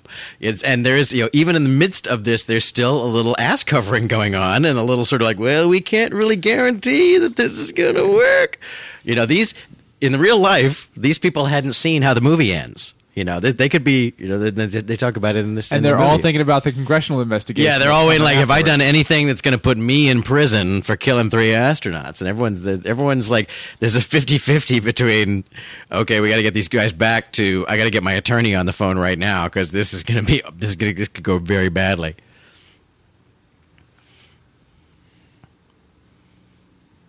Man, when Ed Harris is pissed at you, Yeah, you Don't get Ed Harris mad, people. You- How many times do I have Yeah. to say this? He he is he, When Ed Harris asks if you are a god, Yeah. You say no, Mr. Harris, you are. when Ed Harris gets pissed, God will give you back astronauts from space. Like, here, here they are. Here, here you go. Here you go. Jeez. Jeez, I just wanted to see Look, what would happen. Tell Ed I was kidding, okay? Just tell Ed I was joking around, all right? I wasn't going to do anything. And I guess they talk about this how a lot of like when Ed Harris was studying Gene Kranz, he was talking about how a lot of the guys thought he was corny. They thought he was sort of Like like, a you know an old-fashioned. old stalwart kind of guy, like you know blowhard flight director guy. He's kind of old, you know, old school. And then when this kind of thing happened, it's like, oh, we like old school, old school good. we follow you. Gene Kranz liter- literally wrote the book on on mission control procedures. Yeah. So I mean, he came. He on also had very Mercury. scrunchy eyes. I'm assuming contact problems or something. He just yes. And, well, he had that. he Headaches. spends a lot of time with his thumb in his eyeball. Brian's doing it now. You can't tell. Yeah, it was funny though. You guys should be here. This- uh, anyway, It- the- so the, I guess I'm I'm going to be the one to bring it up. I'm going to go there. I'm going to go there. Do it, And here Trevor. we go. I'm, Where are you going? I'm, I'm doing it. I'm doing it. You guys, you guys can stay on board, or you can let me solo this one if you don't want to be part of this because I'm I'm I'm teaching the controversy. By God. Oh, but all right, um, here we go. But the, but the you know the this movie is great because it underscores like that this is and we're. This is an entire world of people who, you know, this is their world. This they they spend years learning every aspect of this world and An awful lot of palpable people. yeah, so thousands and thousands and thousands of people and corporations like you know Grumman builds the Spider, builds the you know the the Spider was the nickname of, of the Lander. the Lander, the Lem. Um, you know another company, um, Uh, Rockwell McDonnell. McDonnell built the builds the command module, and they have to make it. And then there's the guys who North are tracking American. it. And there's the guys around the world who have to, you know, It's just a lot of people. there's lots and lots and lots of people doing extremely highly technical stuff to make this all function you know and, and people who, who have an understanding of this stuff that, that most of us will never have that kind of depth of, of understanding and that's why anyone with a youtube account who wants to say we didn't go to the moon kill yourself right now would you please kill yourself right now if you don't think we went to the moon, you're an ignorant douchebag, and I'd like you to kill yourself, please, as a favor to me. I'm with you. Thanks. completely. It's just, I mean, you know, the point he was getting at is that that's way too many people to have all be like denying something. The- the- All- my- and my parallel point was you're looking at stuff you know nothing about and saying, I don't get it. And that's because you're ignorant. Get an engineering degree. Get, learn- get- spend, spend a decade at McDonnell Seriously, Douglas. Yeah, I would. I would love any moon conspiracy theorist to actually get an engineering degree. Yeah. and see and what then we'll they think talk. afterwards. Just like creationists can, you know, get a PhD in biology and then tell me evolution has problems. You know, that's fine.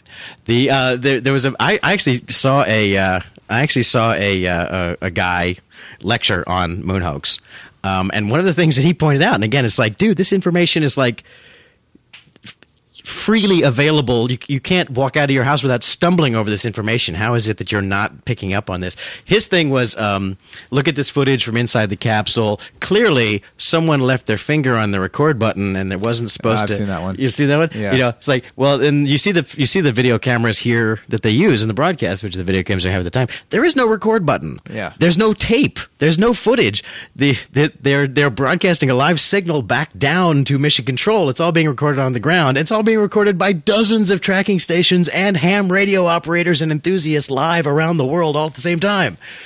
You know, this idea that the government can control this kind of information, that's because you don't know how any of this stuff works. You have no clue.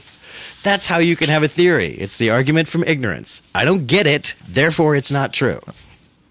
Screw you. Kill yourself. Thank you. We're trying to improve the breed here. We went to the moon. What did you do? You opened a YouTube account. That's good. Go lie down. Okay, that was my rant. Unless you want to jump in. That was nice. I'm, I, s- I know. I was a fan of just listening to. I'm sick of those people. I'm sick of all those I people. actually went back into the kitchen and got a rocket pop. birth certificate I kinda want one now. douchebags, There's one- 9 there's 11 one for you, there's one. truthers, creationists. You're ignorant and you're holding us back. Stop talking. I'm serious. I'm serious. Please use our comments section. We should start to use this podcast as a pulpit for things you want to say. I'm gonna die soon. I'm gonna say whatever the hell I want. I'm getting old, and I'm you know I've lived through most of that century I was just talking about. Just hold out. We're gonna have the biological, uh, you know, the I'm sorry. I don't have to Android be. parts. I don't have to be polite anymore to douchebags. I'm sorry. We went to the moon. It was awesome. I'm sorry you didn't think we went there, but it was cool. It was really cool that we did that. We're the best animals on the planet. Anyway, I just can't even believe the amount of work that goes into a movie like this. it is Effects work were done by Digital Domain, which was Stan Winston and Jim Cameron's company, and another guy, third guy. I always forget the third guy. the third guy. Who's Yes. the third guy? M- uh, Michael Collins. Michael, Michael Collins. He's got jokes. The third guy. Ah, there you go. In any case, I mean, every Well, you- It's a single. very awkward turn by Kevin Bacon, right? there. Yeah, pretending to be zero gravity, but It's it's like- not really. He's on his. what are little- your intentions? 'Cause, He's on his you know, teeter-totter, We're probably going to kinda going die, up and there and was a down. couple things I wanted to do with a couple dudes that I haven't had a chance to, and frankly, if this is it, unzip. You are our lucky winners. Where's that frozen hot dog? Just make sure we're not on Vox. Are we on box? Gentlemen, what are your intentions? Yeah, it's been a hell of a ride down here. Uh, Well, they they do in fact, um, shall we say, equip astronauts What? at least these days. what now? They what? do. They have vagina in the cans in the space station? No, no. I mean, That's better than a suicide pill. yeah, but they're both made in Japan. Sp- spit it out, man. The equivalent with what? As you suck on a popsicle. I don't. I'm getting a mixed message here. He's sucking on a rocket pop and talking about something. I'm not sure. Go on. I don't know if I'm. Uh, yeah, they give them uh, Vagina can? no uh, prophylactics. Oh. Ah. Well, why not the vagina? why not build it into the wall? so can Maybe they just- do that too. I don't know. Why Well, not? now I'm curious. They, They- should install that in the wall so they can just fuck the shit out of the Velcro. They give like they give like like guys in the ISS. The guys are going to be up there for like eight months. They give them that's all right, all right. Welcome to the new world, man. You never know. You know, Things people have happen had in sex space. in space. NASA has never officially ever. I mean, they're asked that question all the time, and they go, "We're not talking We about don't. it. We're We don't. NASA." Not gonna. Um, but We're NASA, but there's Yeah. no 13. But get a couple of drinks in us, and we'll tell you some stories, and maybe even show you some tapes. But haven't They- there been like couples or like? there has been a married couple in space on the same. So, mission. yes. So well, well, yeah. If if you're an insane person, of course they have. Um, On this, well, the the question for me though is, I mean, because a married couple was a space shuttle mission. so maybe and not. there's- They were married. well, yeah. well, they're they're Uh, married with like five other crew members in, in a you know a And- closet. Yeah, yeah, and the size of a bathroom. Yeah. You know, it's like that's the living space of the shuttle. So For those who are into that sort of thing. But I don't know if everybody you can cram fly, five people on the flight deck, but yeah, everybody's got to be into that sort of thing for that to that to happen. So I guess it actually Who is knows? kind of a legitimate question. whether it has or hasn't happened. Right. Although the other thing is that I mean, the Russians have had like ten space stations, and they've They're sent- Russian. They've, had female but they- cosmonauts. yeah, they've sent they've sent co-ed. yeah they've had co-eds up. co-ed crews crews, and uh, I'm sure they have. They probably it was probably part of their mission parameters. Like you, I've probably. Well, Well, I, find out In if the we Russian can space continue. station, space station for Russian you. space station, I would imagine that the bunch female of cosmonaut cowboys. probably didn't have much of a say. I'm going to go out on a limb and uh, make that supposition. That was okay. That was cool.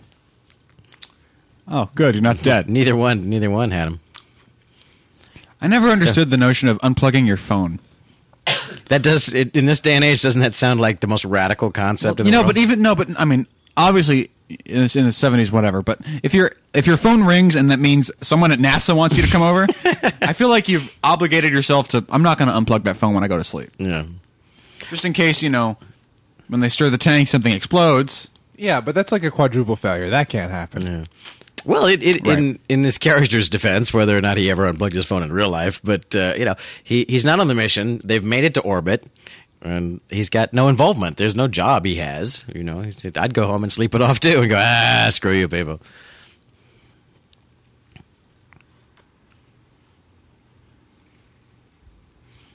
Yeah, the lamb, the beautiful thing. You It know seems- who? You know whose uh, idea lunar orbit rendezvous was? Alan Ruck. That's Cameron from that's Ferris true. Bueller. That's right, Cameron from Ferris Bueller. In, Captain Harriman. It's also worth mentioning in case you don't care in about from the space. Earth to the Moon, the mini series. Yeah, there's like a bazillion awesome little cameos. that's true. Every All right, everybody. everybody's in that thing because Ever it's is in that twelve thing. episodes long or however long it is. fourteen year old Josh Molina is in that movie. Yeah, yeah, yeah. I like Kevin Pollock as one of Kevin the, uh, Pollak is Kevin good. Pollak. main main designers of the stuff. Anyway, space movie. Now, now some of this was was must have been shot on real. I mean, we know they shot at the real location. VAB. Do we know about anything They- else? Is, contr- Well, is Mission I- Control a set? Mission Control, I would guess, Mission would have to Control be a is a set. recreation of the have real to be a Mission set. Control. Um, so realistic that uh, I mean, they talk about in the behind the scenes that uh, some of the consultants that worked on the Apollo program, the astronauts and mission controllers, would walk off the set at the end of the day and forget that there wasn't an elevator because the mission control. Nope. Mission control in real life is on the third floor, I think, of Johnson Space Center, Uh, whereas this was on a soundstage. But having been to the real Mission Control Center in Houston, I can say it's an excellent facsimile.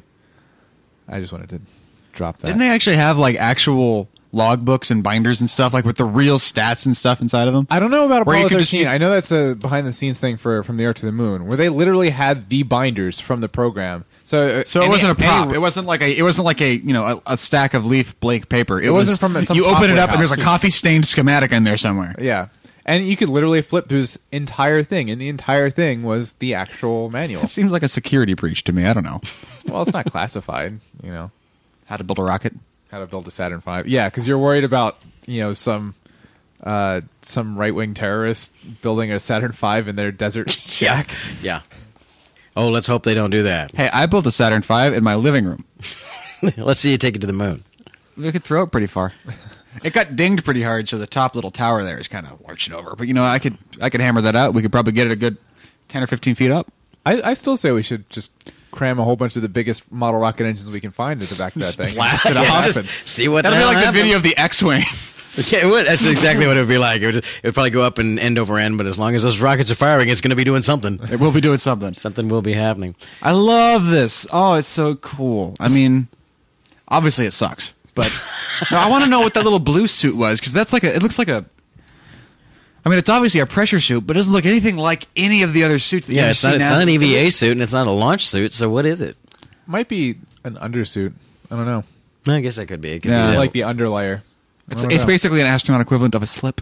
yes, it's astronaut long johns. Because you don't want your astronaut nipples poking through your spacesuit.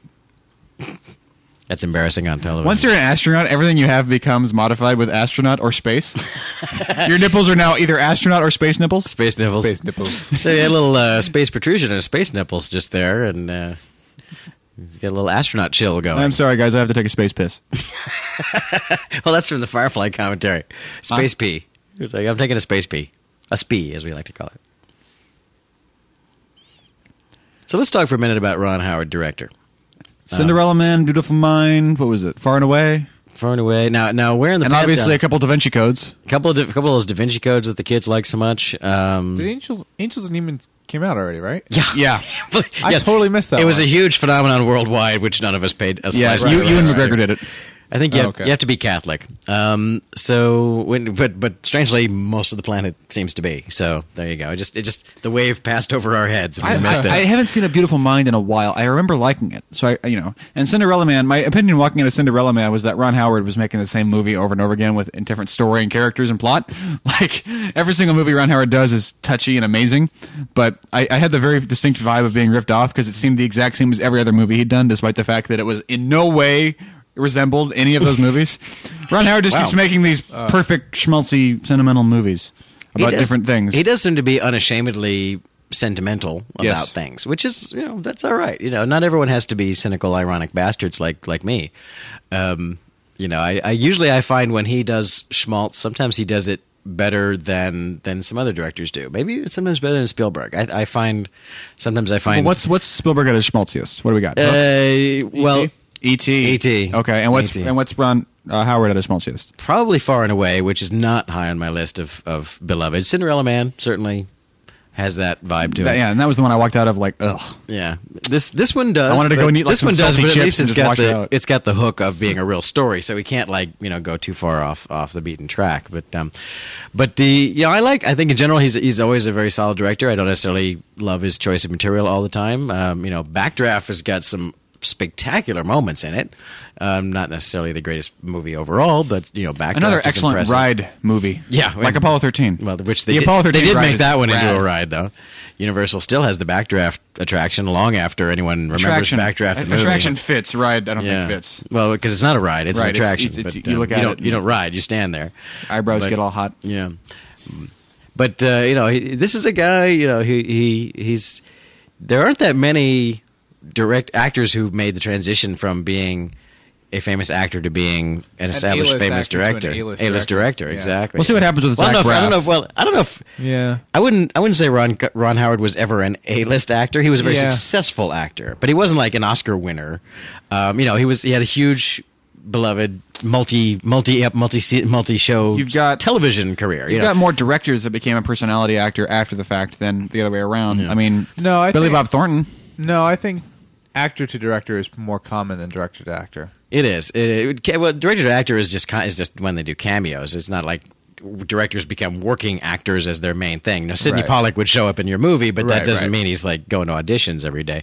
But Sidney Pollack also started out as an actor. He is yeah, exactly He- Before- he, wasn't before he was an becoming a actor director, to start yeah. with, but um, you know the the high profile actor slash directors are you got Cl- Clint Eastwood, you got uh, um, Costner, you've got uh, Gibson, now, Duvall. Mel Gibson. Duvall's done small movies. He hasn't done big Hollywood blockbusters. Um, he's done his own little vanity pieces that he you know he, he just focuses on, um, and uh, you know Robert Redford has directed all of you know what four features since he got into that 20 years ago um, I mean, there Yeah, are. I guess you're right. You know, Robert Redford, like his first movie that he directed, won the Oscar, and he kind of went, "Well, I got nothing left to prove now." There you go.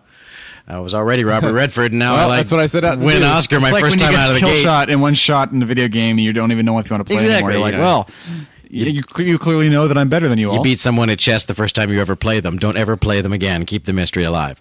so, which which happened to me one time. These guys would always there's these guys in my in my house where I lived would always play chess, and every day I'd walk by and they go, "You want to play?" I go, "No, thanks."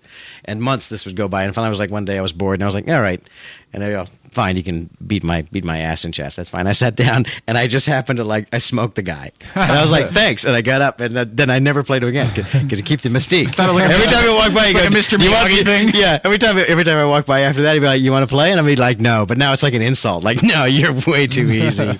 you're beneath me. I wouldn't play chess with you." now, this never happened, right? This argument never happened. Yeah, because in reality, How would they were we all know? on the same team? Well, because they say Are they on that box? part? That part never happened.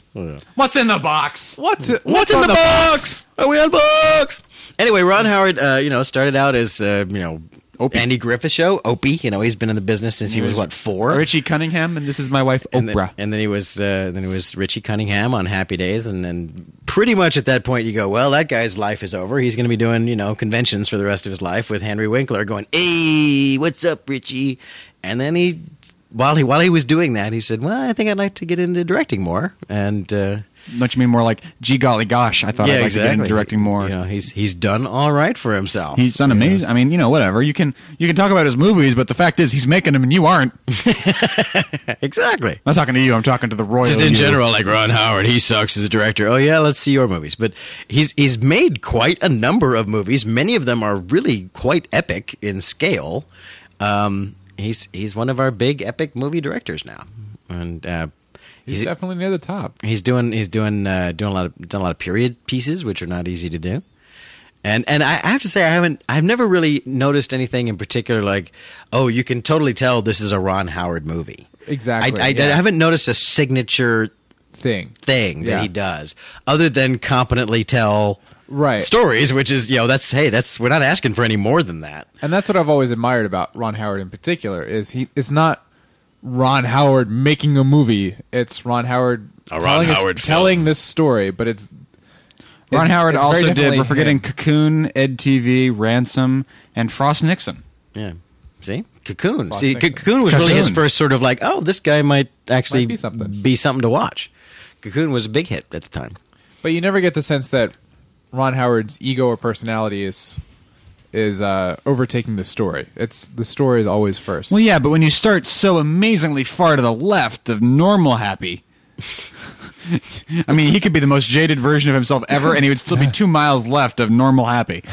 He'd be like, "Man, Ron Howard's a douchebag," and he'd be opening doors for you and stuff. yeah what a douchebag God, Ron, you've fallen far. I, s- I Can saw, I wash your feet for you? I saw him not open a door for someone once Jesus. So this is pretty spectacular. And again, it's it it just shows that this is so unprecedented. This whole idea, like you know, th- there's no scenario that anyone could have envisioned. I mean, it's not you would go, oh, they, they should have thought of that. No, th- no one should have thought of that. no one should ever have thought of this ever possibly happening. You know, because really, it's like. I think I think the real answer is if this ever happened in real life, it's like we don't need a s- we don't need a scenario for that. They're dead. There's they're, you know Okay, now if, wh- if the if the CSM explodes, we're not going to be talking to them, telling them what to do after that. They've died. Brian- They've been killed. How much do you know about what actually happened? The the series of things that went wrong here? Because at first it was the oxygen. Like Right. there was a, the wiring in the oxygen caused a spark, and that blew a thing, and that and that took a couple systems with it. But then everything else started like falling out too as it went along, right? Yeah, honestly, it's been a while since I've um, read s- separately from the movie or from Year to the Moon. Uh, What are you asking specifically of it? What- Just what- the what other happened? Well, the I, I know the, I don't- I the, don't the remember the- oxygen tanks are tied to the power in a way. There's a there's a combination. There's something about how the Right. power and the water and the oxygen are all part of one system. So so losing the oxygen tanks in addition to the damage of the tanks blowing up and just causing physical damage and tearing up other systems. Introduces a leak into the system. well, no, it's just ha- just the fact that when you have when they have less oxygen, that's part of the reason they have less power because there's a there's a power cell concept going on in there. I know they go into this in Lost Moon. I just don't remember the details of it either because I'm not a NASA engineer, so I'm not qualified to talk about it. Unlike a moon hoaxer, call back anyway. The um, but but that's part of it. It's it's in a strange way. It's like the, the systems are so interrelated. That's how they get these things into this little tiny space and launch it to the moon is the power and the oxygen supply are connected to each other. So when the oxygen is depleted, then the uh, you know the power is affected by that, not just on a physical level. Huh. It's it's, it's called a, you know they, they talk about fuel cells in this. Mm-hmm. I think I think it's maybe it might be like electrolysis, like there's a hydrogen oxygen exchange going Yeah, on, something I like think that. So Yeah, but I mean, isn't it? I think it's you that's always talking about the convenience of having all your systems be one system in a sci-fi movie, and how that doesn't make any sense. Well, it's it's it's not that it's all one system; Yeah, it's I that know, they're but connected You systems. consolidate a couple here and there, and all of a sudden, people are dying in space. Trey, That's right. So all your fault. I guess we'd all forgotten this shot existed, by the way. That blurry shot where the, the- tunnel vision's setting in. I really don't remember Vaseline on the lens. really I don't. don't I've remember. never noticed it in there before, but um, what do you know? Who knows? Yeah, we were we were reviewing this before we started recording. Where'd and that I was shot like, come I from? don't remember that shot. And if you don't have that shot in your version, we want to know what's different. How does it end? Yes, it's a shot. It's a well, tunnel this is vision the shot. special edition, right? what? This is Collectors. spec- It's the, collector's, edition, ed- but the I think that DVD. refers to the DVD. Right, all right. I'm not saying there's a special cut of the movie. Where they added one What are they- shot. yeah, what are they of gonna- yeah, Kevin yeah. Bacon squinting his eyes. Yeah, no, I, I just, I don't know. Maybe that was in the theatrical cut, but not on the original DVD cut. More likely, let's go Occam's here. You don't remember that shot. The, Hmm. well, yeah, but Uh huh. so many people would have to be in on me forgetting. And look, Don't look, you understand? This shot, this shot right here doesn't line up. See, you can see the stars. It's fake. Tens of thousands of people would have to have conspired to add a shot to a DVD release. Don't you see? That's not plausible. Exactly. Wait, we're all in that Wait. actual business, Oh, God. aren't we? Oh, we're all in that line of work. We are one Prank of the, we caller. are those Prank thousands- caller. prank caller, prank caller. I'm hanging up. I'm hanging up. It's like Trey, shut up, shut up. shut up, shut up, yes, name. So this is a this is a movie that's just it's it's Howard is just competent, just just darn competent at doing this kind of stuff. I mean, when you when you get right down to it, it's hard to. This is about three guys in a closet who are going. Look, I have a plastic thing with tape on it, and we're trying to make a s- dramatic scene out of that, you know, and watching a needle go up and down. Right. And I go, Um, "What- let's flip this switch. Does Yeah. that fix it uh, for now? And then, uh, yeah, then you cut to, to Yeah. mission Yeah, control. the- and it's like, okay, well, these numbers are bad. So let's uh, look at these numbers for a yeah, while. exactly. And as you know, this, this, and that. It's like the it's like the the classic uh, the classic the, the producer of a movie called uh, Stand and Deliver, which is based on a true story of uh, kids here in L.A. high school, uh, Latino kids g- take, getting getting advanced achie- achievements in math. He said. Uh, he said "Get- Stand and Deliver, if you've never seen it, it's Edward James Olmos, and, and it's all about how they these kids in a you know underprivileged Latino math special math class take the aptitude test and they score so high that the school board literally says you can't have scored this high you cheated and they have to take the test again to prove that no we actually can do math you racist pig um, it's a true story um, so he says uh, but the producer of that I think it was the producer says imagine pitching that so what's your movie about Latino kids take a math test twice.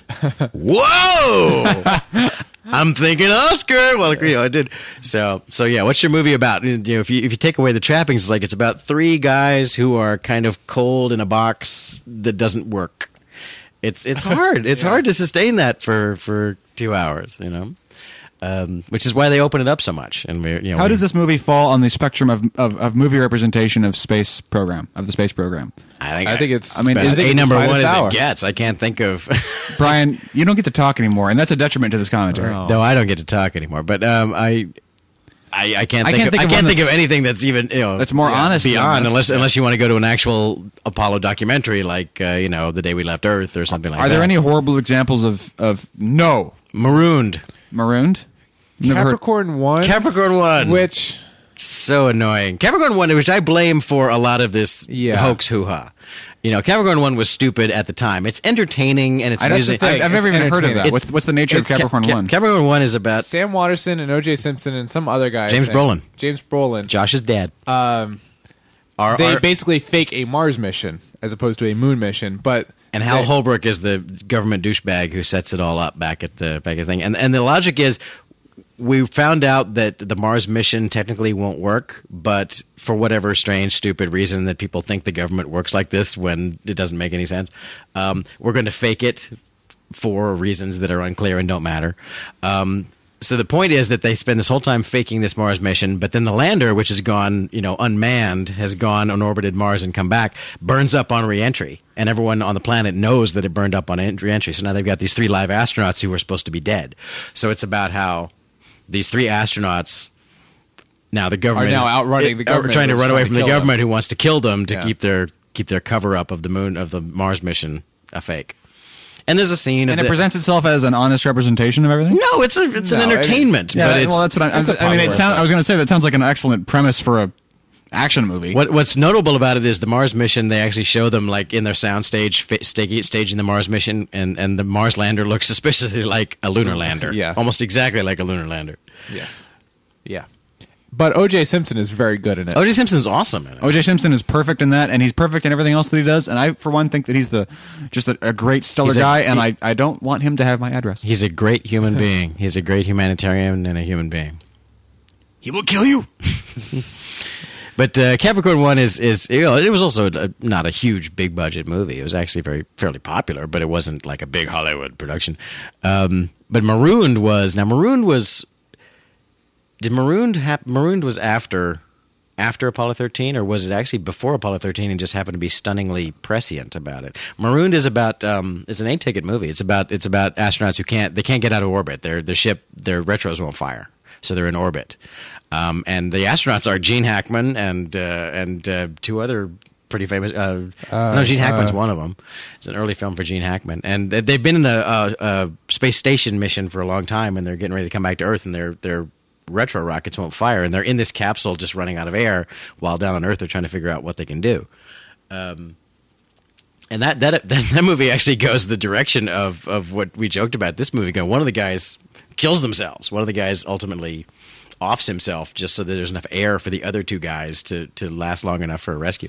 But it's not very you know it's not very good scientifically. I mean, the capsule is a very cheap you know it's a cardboard set with like four blinking lights and you know you've never seen so many good actors in a you know supposedly In a A-list, closet. A-list movie, not not with the you know t- it's sort of typical how we did sci-fi in the 60s. you know, it's like, oh, this is good enough. I'm sure this is fine. Our beryllium sphere is Christmas lights. But I can't uh but I can't think of uh Marooned in Capricorn One. Capricorn 1 or certainly the not don't do it like that ep- uh I can't examples. I, think of anything. Trey, how do you that's- feel about 2001? love 2001. 2001 is As, uh, I mean, as an, an comprehensively love 2001, even as a movie. well, we, we have to should do 2001 at some point. yeah, Yeah. yeah, well, Brian and I can do that one, and you can just sit there and moan and go, "Ugh." No, it's just so long and boring. I mean, you, you "No, spend that's like Transformers you're thinking about." Oh, Okay, well, two different kinds of boring, but Yeah. boring nonetheless. It's- Ev- everything. I mean, everything towards the end is, is really exciting. And then Well, you I'm have the sorry, aftercare it just part. doesn't stand up to your slick Hollywood movie making standards. um, yes, there is some element of of well, it's 2001, and you weren't there, so you don't know. But Brian wasn't there, and he does know, so I'm heartened by that. Yeah. Brian doesn't There. like Citizen Kane, and I love Citizen Kane. I like Let's not play this Citizen- game. Oh, Oh, God. here we go. Oh God, here we go. Oh God. I like Citizen Kane. It's not the best movie ever made. 2001 is great. There's not a there's other than at the end when they get a little psychedelic. Um, point. Yeah, there's not a visual effect shot that, first of all, doesn't hold up. Complete- com- almost I 50 years completely later. agree with you. So you give them credit for that. It's you know it's technically until it turns into a trippy thing at the end. Technically, it's pretty much dead on as far as everything it, it portrays about what space travel and living in space would be like. Um, you can argue about the story. Okay, fair, you know, fair enough. You know, if the story doesn't work for you, but uh, it works for me. I enjoy it, and and and I I enjoy it because it was again it was a movie that when it came out I was like, well, I didn't get that, so I'm going to read up on it. I'm going to study. Unlike hoaxers, unlike hoax believers, I didn't get it, so I'm going to learn more about the topic. Try it, you'll like it. Um, there were books about how it was made, and uh, some some uh, TV stuff was available if you happened to catch it on on the air. And I just got into the process of okay, well, and I read the original novel. I read the book. You know, the, there was the original short story, then there was the novelization of the movie, which sort of explained a little more than Kubrick was willing to give us. So it's like, okay, well, that's kind of wacky and trippy and not necessarily you know, an understandable ending, but at least now I know what they were going for. I mean, it was possible to watch that entire movie and just not know what the hell, what, what was all that about? Um, which I understand, and that might be maybe it's a little too obscure in what it's talking about, and even trying to understand what the plot is of that movie. But um, I think it's great; it works for me. Every time we do, I one of was these, there. We uh, watch the movie once beforehand, so we can just you know even if we've already seen it a million times, just to catch up with it. And we were watching this a second ago. This scene came up where the guy holds up the piece of paper, and Brian like lost his shit.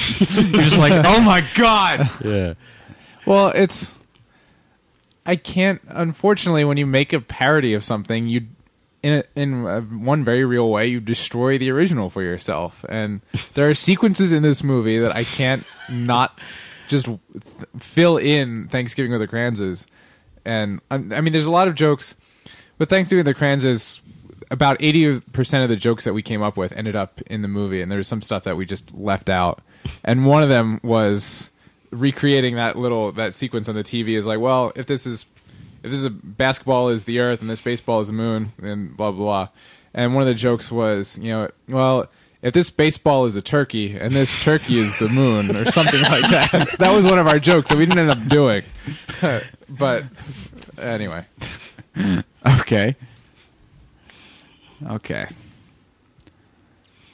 We've Sort of exhausted our supply of this movie's kind of awesome. No, I, I- no, I it's, w- we're, we're about to come to another awesome scene, and it's it's awesome mostly because it happened, which you know I can't believe that these guys actually did this, even how even how uh, you know Hollywoodized it might be, and you know made all sexy with cutting and editing and camera angles. It's like yeah, just, these guys did this. They'd be dead if they hadn't done this amazing feat of piloting that they they pulled off here. what is amazing is all of the events are not really dramatized in a Hollywood way. The only thing that's really has that extra like Hollywood spice to it is their interactions with each other.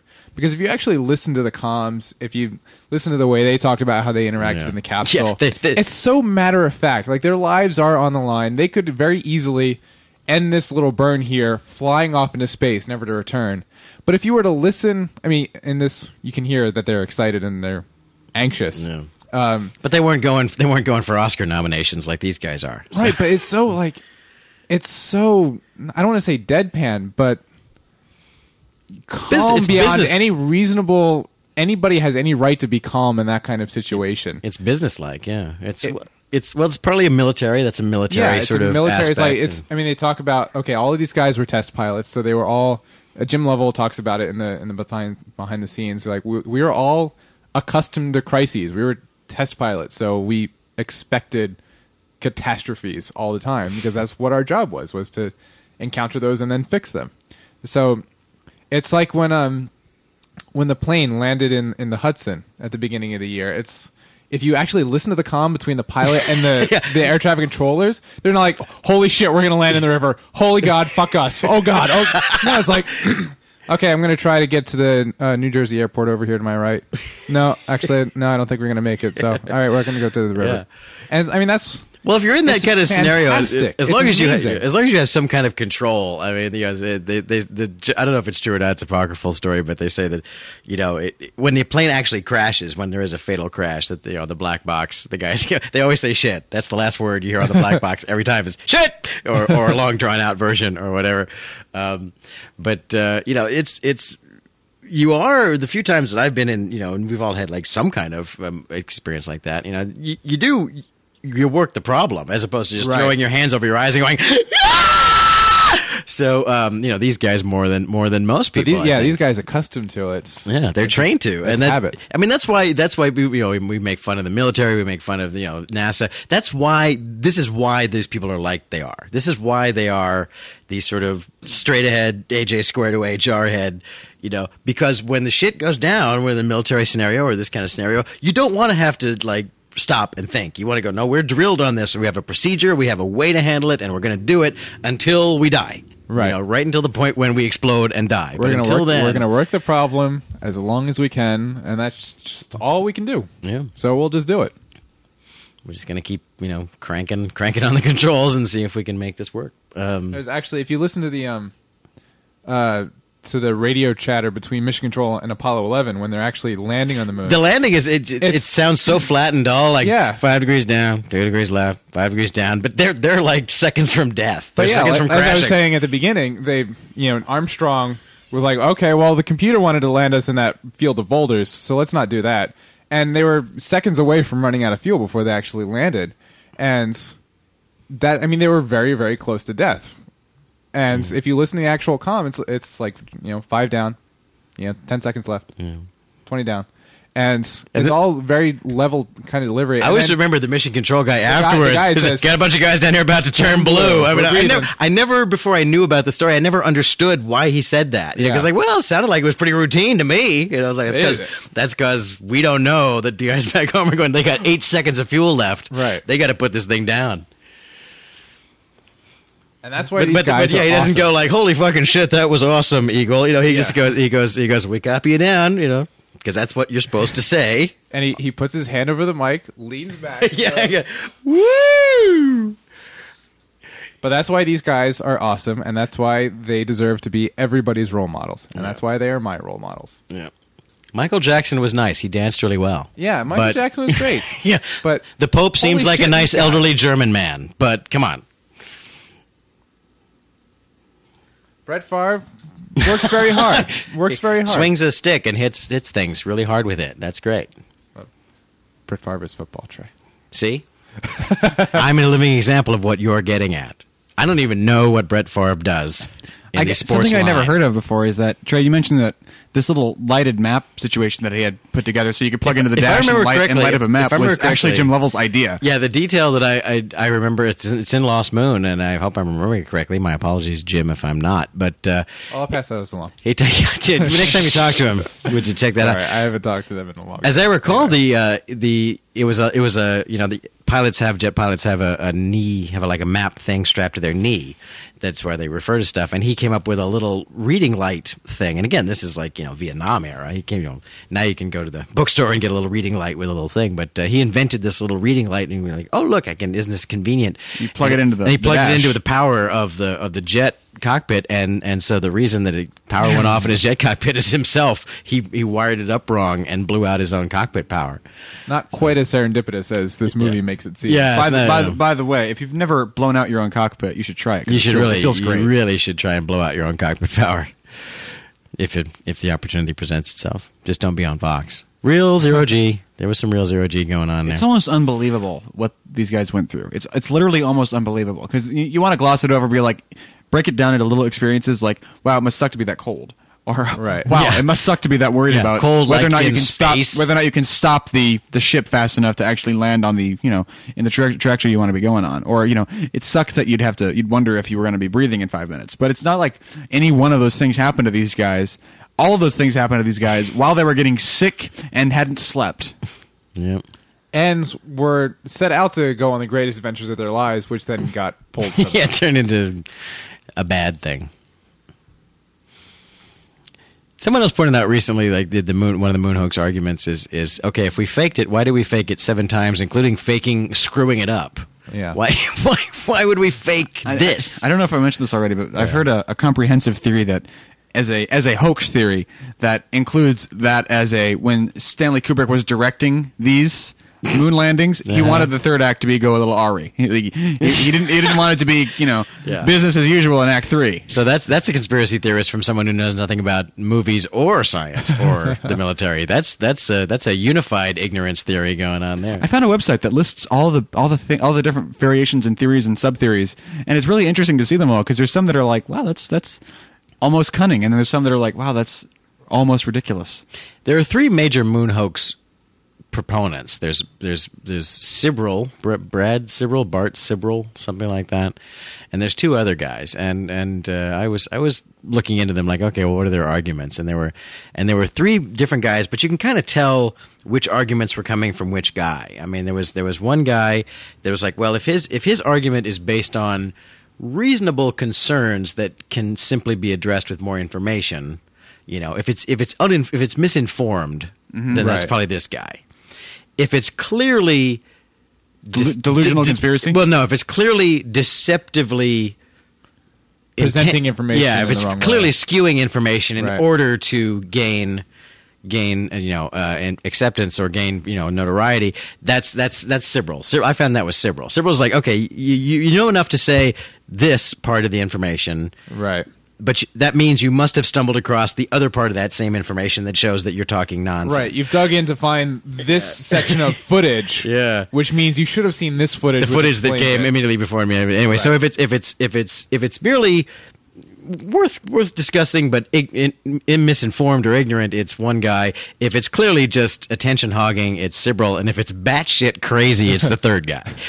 it was the third guy who's just like anything goes. Kennedy and aliens and the Illuminati and and postage stamps and you name it. Well, I it mean, all fits for- into the for- moon landing. For anything that someone is going out of their way to explain, and where there's usually an accepted theory, and there's always going to be conspiracy theories, it always comes from the fact that someone doesn't believe it for one reason or another, and they're trying to support themselves with things that they can say about it. Which is, you know, why are you an atheist? I don't have to tell you because I'm just an atheist. Uh, Or you know, okay, well, well, because of this and and, and that, and, and and and you know, you, you get into those after you get to the point where it's like, I don't think we landed on the moon. I don't think there's a God. What- Whatever you, whatever it is that you say, someone will ask you to support it. I just want to know what it is that these people are, what, what they don't, what, the the basic catalyst for why they don't think it happened in the first place. Is it just the enormity of it? Just the I can't believe that happened, and so I'll try to figure out ways to pick it apart, or is it something more like, uh, is it you know just the schizos that are get, that are worried it's a about reasonable satellites question. anyway? It's like, yeah, what what, what At, at which What point is do you the get off? base- What is the motive. what is the point? Why do Yeah. you not do you not want us to have gone to the moon? Does that somehow damage your your worldview in some strange way? I like that sequence right there where they're all swaggering so wide that the guys had to step out of the way. yeah, It's like, guys, watch out, my balls are going to swing back over when I take my next step. The guy Oh, grabs the Navy lieutenant and just pushes him out of the way. Yeah, move it. Gary It's like Sinise this, coming in. This little geeky mission controller engineer guy grabs a naval officer and throws him out of the way. That's right, man. No, Jack, he uh, he stepped out. Yeah, that's right. No, he's- is he there with you? Yeah. What kind of question is that? Seriously. What kind of command module pilot are you? Yeah, he's here.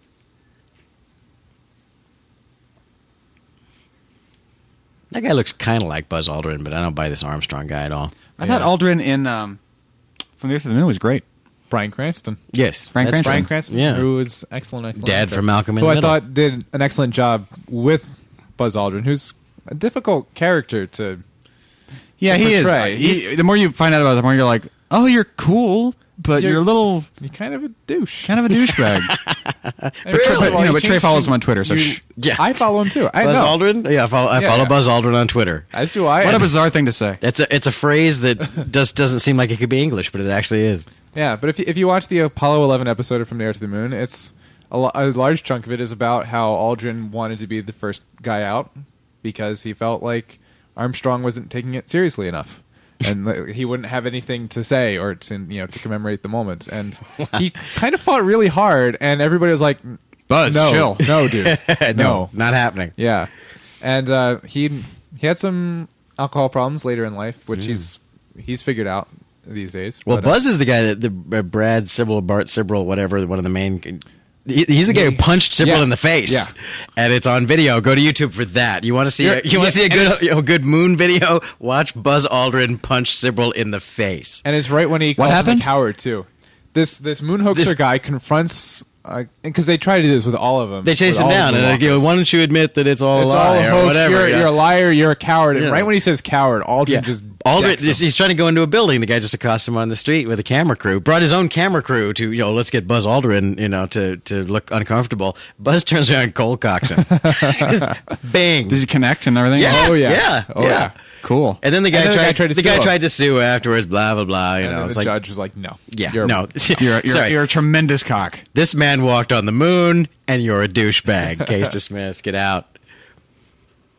Uh, that's a firm. That's a firm, Should I, but- should I tell that story? I already, I already made reference to it twice. All right. So my my friend is a is a mission controller for the space Ooh, station. Brian's Ooh. friends a mission. Part of the And he conspiracy. told me he told me a story once. Brian, where- you're part of the problem. I know. I'm in on it. I'll have to kill all of you now. Uh, he told me a story once where there it was a spacewalk. They were doing something, and uh, the Capcom, the guy doing the spacewalk was like, "Okay, I'm I'm doing this thing now. I'm removing the cover, whatever it is."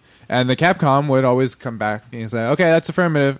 And the spacewalker's name happened to be Richard, and they called him Dick for short. Oh, and boy. so Here it it always comes. be It'd always be it. Okay, that's affirmative, Dick. We copy you doing whatever.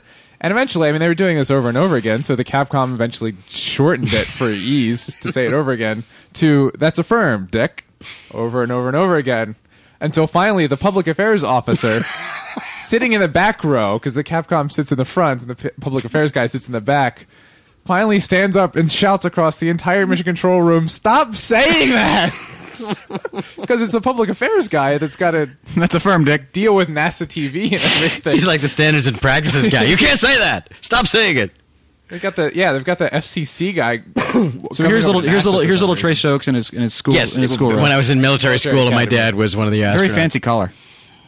I was a little younger than this. I was, at, like I said, I think it was third grade for me in 1970. But yeah, there we, we, we all sat in the all-purpose room and uh, and we watched this all on TV. Well, I had the opposite experience during 9/11 because I was in school for 9/11, and they and did the opposite where they were like, "Here's all this information you want." For us, it was no one turn on a TV. People were getting like, they were, You they were can't getting handle hand- the they were getting truth. they were getting exactly they were getting handed these like IOUs for for suspension and stuff like that. They never panned out. They never ended up suspending these people, but they said you're going to be suspended when you turn on the TV and all that stuff because they were they didn't. I don't know. I don't understand the be nature suspended? of yeah, they were going to. Sus- they were. They were. They told people, "Don't turn on the TV, or you'll be." It, it's like a, you know, it's a it's a demerit against you. It's just, you're going to get in trouble for turning on the TV. Which in our, our school had TVs everywhere, so it was one of those things where, uh, why? And they they told people not to get on the computers and stuff like that too. I was like, uh, you know, and I didn't at the time. I was just confused. I was like, what the. F- World fall because you know it- when, if you if, if you spent that entire day without a television picture, you, when someone says the World Trade Center fell down, you're like, what did it, what else did it hit? You know, You're like- Yeah, really. you're like, felt it fell down like over And it you know, landed th- on a bus full of nuns. What the hell? and then like everyone in our school had this vibe where it's like they think it was the Palestinians and he- and and, and, and in retrospect we were just like we, we were trying to for some reason we understood our, our our school officials to be part of the help where it's like Yeah. they think it's this yeah don't tell don't tell it's like oh okay cool great what And this this scene here just uh, d- d- which which one of the lucky actors is is having the you know the, the joy of acting upside down Yeah. you know it's like it's like it may not be oriented the way it appears in the in this in the shot you know maybe it's actually oriented a different way and one of the other guys is the one who's actually upside down here's one of our zero g zero g shots of course There's a, I'm noticing the second time we're through, a lot of the zero Z- G shots are of Kevin Bacon going through the tube. going through the That's tube like the definitely. fourth or fifth shot. Just Yeah. Kevin Bacon going through the tube. apparently he was very good at the there we go there's the there's There's the the, damage, wow yeah. I had no idea how screwed we were moment that these guys went through And yeah, when they say, you know, one whole side is missing, and everybody in Michigan it was like what oh fuck. you know we just thought we just thought that you know the wire was busted you had explosion And the high gain antenna there. as i recall from the pictures of the thing actually the panel's kind of still there it's kind of hanging off right it's like it looks like a like a hood popped Like a open on giant car. hangnail? yeah like a hood here's jules bergman with a not necessarily helpful demonstration thank you jules we totally get how they might die that's great the only thing that would have been better if it was instead of they used it like a model they just had a hamburger yeah yeah it's like so here's Jim Lovell I'm going to use this balloon to represent the space capsule and this stick of dynamite to represent the Earth's atmosphere. Why? Because it's cool. because burden stuff is cool. Yeah. Now, meanwhile, these guys are not period. These guys are recreation. These two guys in the strange color suits. But Bergman and, and Cronkite are, are authentic from the time period, but these two other guys are, are modern recreations. There we go. That's uh, Chet Huntley. Trey, did you know Jesus? yeah, and he was a dick. Can I tell you? He was black. See, we both like the same girl, and it, never mind. Oh wow. Worm can peeler. No, I think it's one of the greatest travesties of history Oh god. that Six six commemorative plates six six plates on the moon On the moon. that will that will be there all the time. functionally forever Eternity. by a, by an accident of historical timing. All of those plaques Have the name. commemorating this m- the greatest pinnacle of human Richard achievement Nixon's so far. signature on them. Have Richard Richard, Nixon. Nixon's name on them. Brian can't help it. I just that bothers me. a little bit. Well,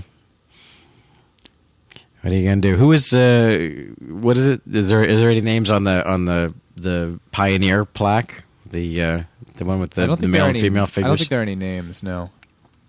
Well, that's as it should be. That's yes, good. indeed. You want them to you don't want the aliens to come up and go. Where's Nixon? We want to see him right now. This Nixon sounds awesome. yeah, Um, we come. Well, according to Contact, our first interstellar ambassador is Hitler. Hitler, yeah. Even though it's not it's not fi- actually true. I saw a ch- Wait, I s- what? yeah, Con- according to the inverse square law, Have you never seen Contact? I've seen contact. So you, yeah, you know that the first television transmission, but of the any, thing of any is- great power. They do they do clarify it by saying that Roosevelt actually years before was in a television broadcast, but it probably didn't make it. You know, But according beyond the next house, according to physics, the the signal degrades the farther away it Yeah. gets. Sure. So probably no Uh, one's hearing us at all. by the time it would get get out to Vega, it would be so degraded that it would just be background noise. Yeah, Uh-huh. We're probably not So, yeah. broadcasting But they're anything. saying but they they represent that the So the, that the oldest broadcast was Hitler. of any significant power, like Trey said, Okay. that's that's what contact says, what Carl Sagan says. I just saw a chart yesterday online uh, that uh, showed like okay. Assuming that everything's traveling at the speed of light, you know how far has the signal gotten? And it's like it's gotten to a few nearby stars, but you know the the, the outermost is you know Roosevelt and Hitler's you know uh, Hitler's uh, Olympic broadcast and things like that.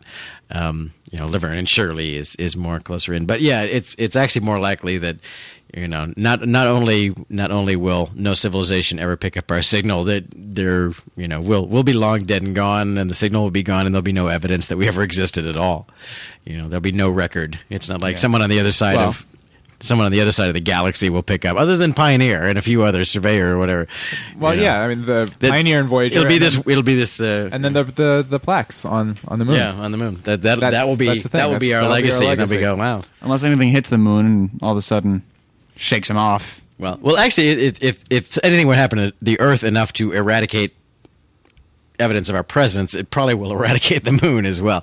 It will take it'll take literally millions. But, yeah, mil- it'll well- take millions of years before you wouldn't find a sign, as you well know, um, of us on the planet. Yeah. Um, you know, Mount I, Rushmore. will am not going gonna to say I know everything about life after people, yeah, but I know a fair bit. Yeah. So, well, you know, I never mind. I I had a joke, but that would be a bad joke. The things that are going to the things that are going to last the longest on this planet are, are are basically Mount Rushmore and nuclear stockpiles. Yeah, Mount Rushmore is the. Uh, uh, they say that of all the man-made representations, or you know, anything that would be around after everything else would be gone, Rushmore is going to be the last one where it's like that's not just a cliff. yeah, yeah, that's definitely somebody. Did somebody something. did that yeah and the other is and the other is that you know if, if we just walked away or even if we didn't that we have concentrated nuclear materials in a way that can't possibly be natural so like even in our nuclear waste dumps and so on so even you know tens of you know a million years from now someone could come along and go this this is not you don't find this much refined plutonium in one spot somebody did this George Carlin had a bit about why are we here and the Earth. the earth wanted the plastic Earth, the Earth belches out plastics. Yeah, the Earth wanted plastics, just didn't know how to make it. So, so, so it's it spawned us to make plastics, and now we can be phased out. This is another as you know moment. Yeah. Well, he's talking to a press guy, so I think that's, That's true. it's- He's talking to a black guy. Yeah. Wait a minute. Wait. There's a Wait a black second. guy. Why don't you Wait, go back you're to black your and it's school? 1969. Why am I talking to you? Go back to your NASA. yeah. I said NASA, not massa. What? Suddenly you got quiet. But what? You don't like when Zoidberg makes a joke? God. Jesus Christ. This is the Apollo 13 commentary, man. Keep it together. How did we make Oh, the that Apollo was 13 that was one step. commentary That cut? was one step too far. Yeah, we're talking about Hitler and 9/11 and May. Oh, that's fine, but don't. Well, Hitler is one thing, Trey. Come on now. Zoidberg, that's another. Well, already I'm trying. I was hoping to get that audition for that, you know, fat new I uh, saw that. job. Yeah. Apparently, they've made a deal. They've found enough money for the actors to be willing to show up. So, No shit, because who's going to watch it if they don't? most people, most normal people, Oh, that's a good point. or, or in other words, the same people who watched it before. It was never a hit. I don't understand why. They, they have to do it cheaper because they know it's not going to be popular. So yeah, this I is like where- how they're all getting ready for the inevitable Yeah. pictures that will surround them for the rest of their lives. Yeah. yeah. He's like None of tightening them up have his slept tie. in five days, but they're like, okay. All right, here we go. One way or the other, we're going to be on TV now. As we, I think we said it during the first r- It's like viewing. All right, you have fun there in Candyland, Gene. yeah. Oh yeah. I'm sure it's all going to work out just fine, Gene. Anyway, so the the obituary should go like this. Okay, yeah, yeah. Yeah. So if they you got end to up, write two speeches. if they, yeah, it's the West Wing taught us that you- Right. they always write two speeches. You which always is write the based two off of, speeches. uh, the fact that Nixon wrote two speeches after the Apollo 11 landing. True, He wrote yeah. one in case they Okay. the uh, the ascent engine didn't fire and that they were left there, and it's a creepy thing to read. yeah, wishing wishing that they had suicide pills. Sitting there like Tommy Lee Jones in Space Cowboys. now there's a there's a movie. See, there you go. There's a movie that didn't exactly get it get it right. I That think. I remember being, I was in that, you know, I was maybe 11 or 12 when that movie came out, but I remember thinking, no! It's a cool premise. It's a cute premise. I give him credit for the premise. If you want to see The premise up zero- until the point where he flies a bomb to the moon and and, and makes it then to the and then surface. lands softly. yeah. If you want to see You know, they talk zero about- G done staged poorly, that's a movie to watch. They talk about um, how they got this fire effect outside the windows, and the idea was basically, well, you know, we could we could spend all day trying to make this look right, you know, with some sort of a CG thing. It would take forever. How about we just put fire Well, outside the basically, window? they shot fire at exposing a frame for four seconds, basically long enough so that it blurs out like crazy, and then you just pile twenty four frames of those on in a second, and you end up with this insanely blurry fire effect, which is what they ended up using. Which the the heat shields on all of these early spacecraft were ablative, which basically meant they they had this coating of asbestos or whatever it was that was meant to be chipped away when it when it came back through the um through the atmosphere, so that Like a gobstopper. An everlasting Uh, heat shield. Yes. Yeah, something like that. So you don't really see it in that, in that sequence, but chunks of of the heat shield would fly off as it- as it came back through. Was Mm. that the primary buffer panel? Did the fairy buffer barrel just fuck Like up a on Gorham ship for no reason? No, it's designed that way. As- Unlike on Serenity, which is not designed that way. Yeah, the uh, I remember seeing the the actual landed craft uh, at, like the Smithsonian. I was I remember we struck that they had this honeycomb shape, right. Because they This were honeycomb pattern to the, the way heat they shield. installed the, the heat shield was they had like just these women like just kind of inject that honeycomb pattern with the ablative material and that was it was a hand done process they just sat there and filled up that honeycomb and the the stuff in that honeycomb would then eat up the, the heat absorb the heat and then fall away and then that's how they carried the, the heat away from the spacecraft Actually, just actually just throw the hot parts away and just hope that there's enough hot parts to throw Yeah. away before you get before to the you ground. get to the, the cold Before you get yeah. to the chewy center. Yes. Exactly. And that was, that was the big advance for the shuttle was with those tiles is that it wasn't ablative. It just those tiles could actually absorb all of that heat. Although the shuttle isn't going the speeds that the these space these the Apollo spacecraft that are actually coming back to the moon entered a lot faster and it's it's not an actual barrier it's just the fact that you're coming you're hitting the atmosphere so fast you're pushing the air molecules out of the way so fast that they catch on fire in the process so Awesome. the Yeah, that apollo sounds spacecraft cool. coming all the way from the moon are the fastest things we have ever designed Mm-hmm. that too have come back. That's why ninjas cast catch fire. Yeah, that's right. That we, yeah, we- we're not sending away. That we're actually bringing Yeah, that back we're actually at bringing us back, with yeah. people inside them. The Pluto probe, Voyager, those are all going fast. This isn't some bullshit thing, by the way. They were talking about how they thought they were coming in too shallow, and in fact, they were, and they stayed in the ionosphere longer than most other returning ships Yeah. would have, which Right. is just it's just a fancy way of saying more suspense. yeah, they were wrong, Next and few it took them minutes. more than three but it minutes. happened in real life. Yeah, sure. So yeah. By the way, if you didn't understand any of that uh, uh, that uh, talk about the heat shield, it still doesn't mean we didn't go to the moon. Okay. Yes. Read a book. That's true. Brian, stop making Trey work hard. Sorry. but what he did, even if you don't understand what No, he so said, you just gave him like you know the yeah that's crazy. You, uh, how would you possibly? Yeah, you don't get it. Move on. Van- All right. Van Allen Yes, didn't give- it was give- hard, but we Kuiper- still did Yes, it. it was difficult. That's what makes it cool. You ignorant bastards. But, but, but, but the radiation. B-b-b-b-b. Ooh, yes, Van Allen belts. I very clearly saw it from here in my living room that it's all a fake. Good. Good. Good. And, you know, it's. Everything is going as I have foreseen. Yes, yes, yes, thank you. Thank you for sharing that interesting insight about moon landings. You ignorant douchebag. Whoa, that looked like an edit in the film. Yeah, it really It is. just looked like yeah. they cut to. Yeah, the one thing, as someone who saw it on television, you know, the, the thing wasn't that close, even with the magical telephoto lens. The thing wasn't that close to the camera. It was a little tiny lollipop off in the sky, like, there it is, you know. And even that, that was enough. We were excited to see that. We were happy. But it hadn't occurred to any of you that they could have been shaken or burned to death by that point anyway. Well, that's why we did. You know, first of all, in my elementary school, maybe we weren't thinking that far in advance, but a good uh, point. we we didn't appl- we didn't go woohoo until they actually splashed down. Yes, but they're they not could gonna have be any less they could have dead been a then. dead you know paste inside there. Yes, but we weren't you know thinking that far. Um, I think, but I think by then we'd had. you know, the trip down is long enough. There'd been radio contact by that point. Like, you know, hey, we're still alive in here. It's all cool. Oh, yeah, they showed that. Yeah. So, um, so you know, it had been. It's a little truncated here And for Harris the has movie, that but misty ass Ben Affleck's about to cry face. yeah, this is this is this Oscar Oscar supporting Oscar nomination right there. That's the kind of shot that gets you the supporting Oscar, Oscar nomination. Look at the emotion on his face. it's like uh, in Glory. Just I was rewatching Glory the other day, and Denzel Washington was nominated for supporting actor for that one, and it was a scene where he's being whipped, and it's just a long close up on his face. You ever seen Glory? Yeah, yeah, yeah. And and it's like it holds on his face and holds on his face and holds on his face as he's being whipped, and then suddenly a t- one single tear comes trickling down.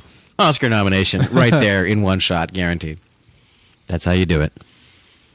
The way they shot the whole landing sequence was that they originally were going to do it almost full size, and they dropped it out of a helicopter from 150 feet, and it, it the parachutes opened and it landed softly, and that was not nearly cinematic enough. so they made a smaller one and dropped it from 50 feet, and it like slaps the water at 50 miles an hour, like just like the parachutes had opened, but they weren't doing anything, and it hits the water and like goes like six feet under the water like a bobber. Here's your It pops hatch. back up.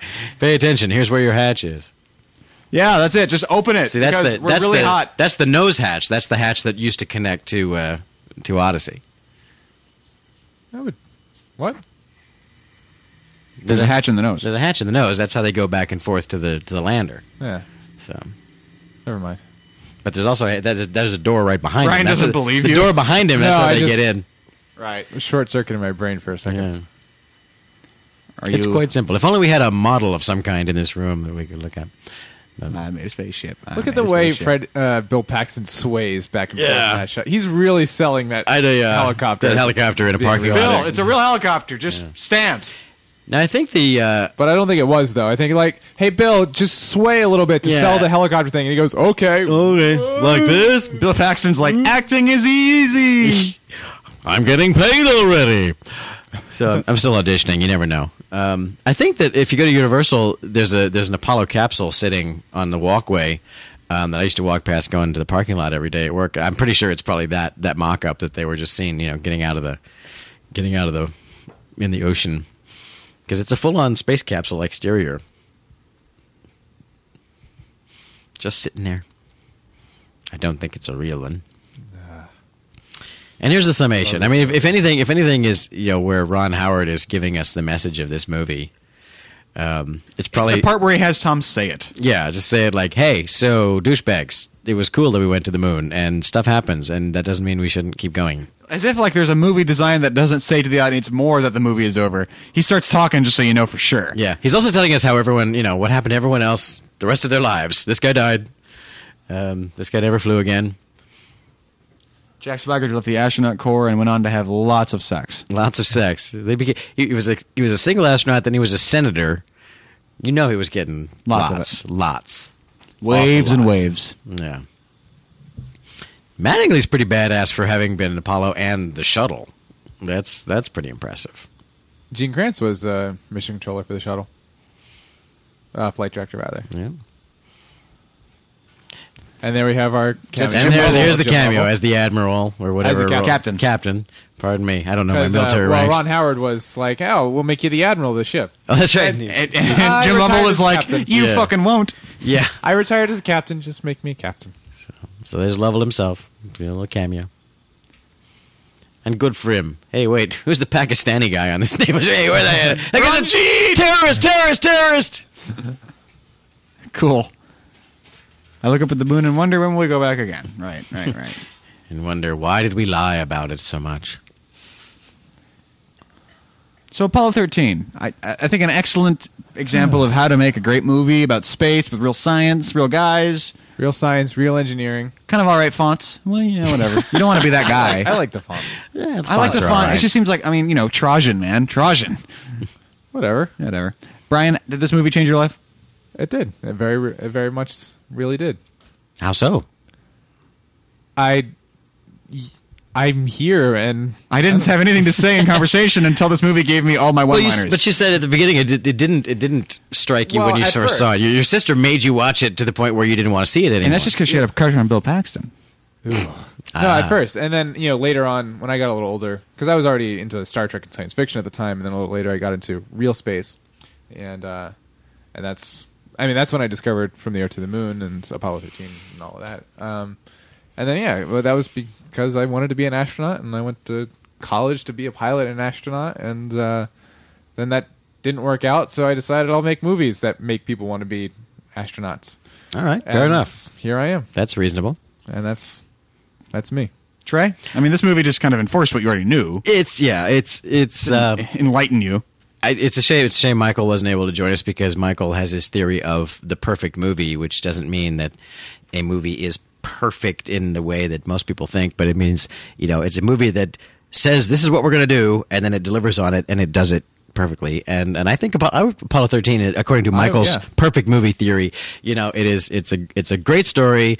They executed it just about flawlessly. There's nothing in the movie that, that makes you go, "Oh, that wasn't that part wasn't so good. Right. That wasn't so well done." That part, um, everything about it is top notch, and uh, Nothing about it goes. Why are they spending time on that? yeah, it's No. uh, it's entertaining and it's brilliant, and it's a story that everyone ought to know and and uh, know more about. And uh, I believe I know it was nominated for a slew of awards, but I think the upset was it didn't win I Mm-hmm. Visual bel- effects. It was did, we- That was it- the big It did upset. win. It didn't win visual effects, and I Yeah. don't think it won best picture. Although it's, don't think so. If I recall correctly, feel free to look me up. Here's where the internet can work in our favor. Um, I'm going to guess it was an upset, and it lost to Braveheart. That's how I remember it. Uh, Where it's kind of like I don't know about this- Braveheart, which was also the upset where I don't know. I could be wrong. Well, the visual effects upset, which is still, in my opinion, one of the greatest upsets of all time. Uh, Babe won best Babe. visual effects Well, because they Apollo ma- because there was 13 animals, Apple- but they app- made the mouths. Most move. apples and oranges. That's uh, Oh, that's a Apollo hard 15 one. was nominated for Best Picture. Uh, Braveheart won. and it- and lost to Braveheart. Yeah. So and and and what's Braveheart? Another actor going. I think I'd like to try Hmm. directing. Um, Kathleen Quinlan was nominated for Actress in a Supporting Role. good. So was Ed Harris, obviously. William uh, William Goldman has a theory that anytime a famous actor tries his hand at directing, it's guaranteed to get a nomination because Hollywood goes, "Oh, that's so cute what he did. Look at him. he can do anything." And it's true. It's like look at look at a, a famous actor. Um, th- usually their first the first film they make, unless it you know totally doesn't doesn't do any business at all, gets nominated. Redford won for his first movie. Costner won for his first movie. Um, you know Gibson won for his first movie. Uh, you know that's that they go. Oh, isn't it cute? They can direct as well. We should give them an Oscar stuff. so It also won for uh, was nominated for Achievement in Art Direction and Best Adapted Screenplay. and rightly so. And uh, yeah, oh yeah, and you know, you know, the book, great, whatever, cool.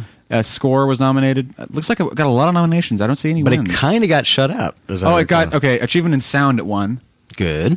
and uh, it Achievement in Visual Effects it lost to Babe. Yeah, Yep, So there you go. which is a shame. This is this is a movie.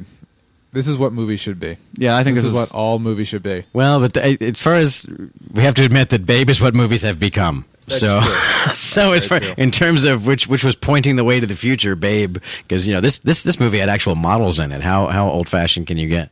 Right. This is this is when people ask me what kind of movies do you want to make. This is Apollo thirteen this is not what a I say. bad not a bad uh, bar to try and uh, Try to clear, Try and but get it's a over. high one. It's a very high one. That'll do. And I'll you, do pig.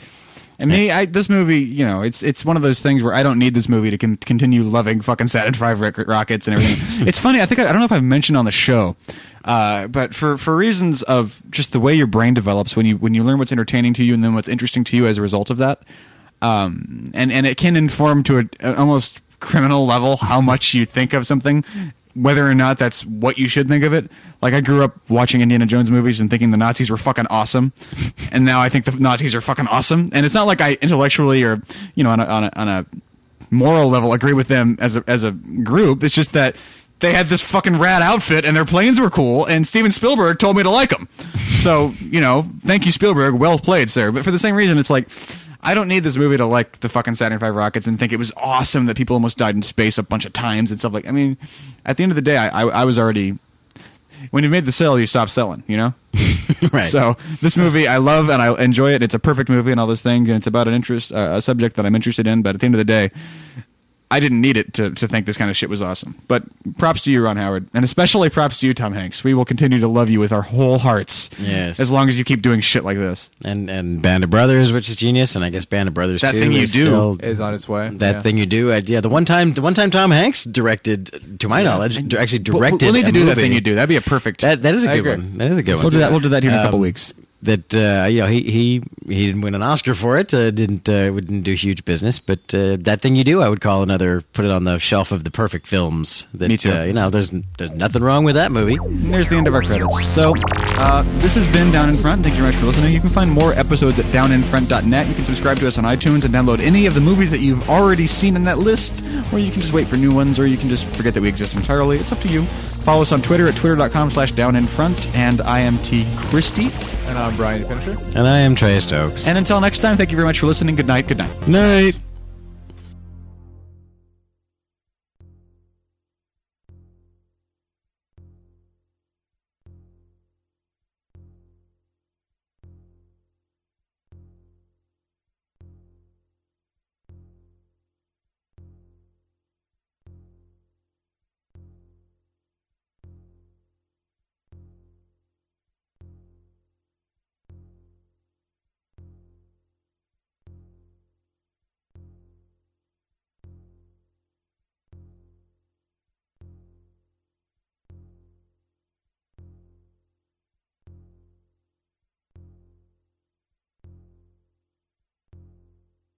Friendsinyourhead.com.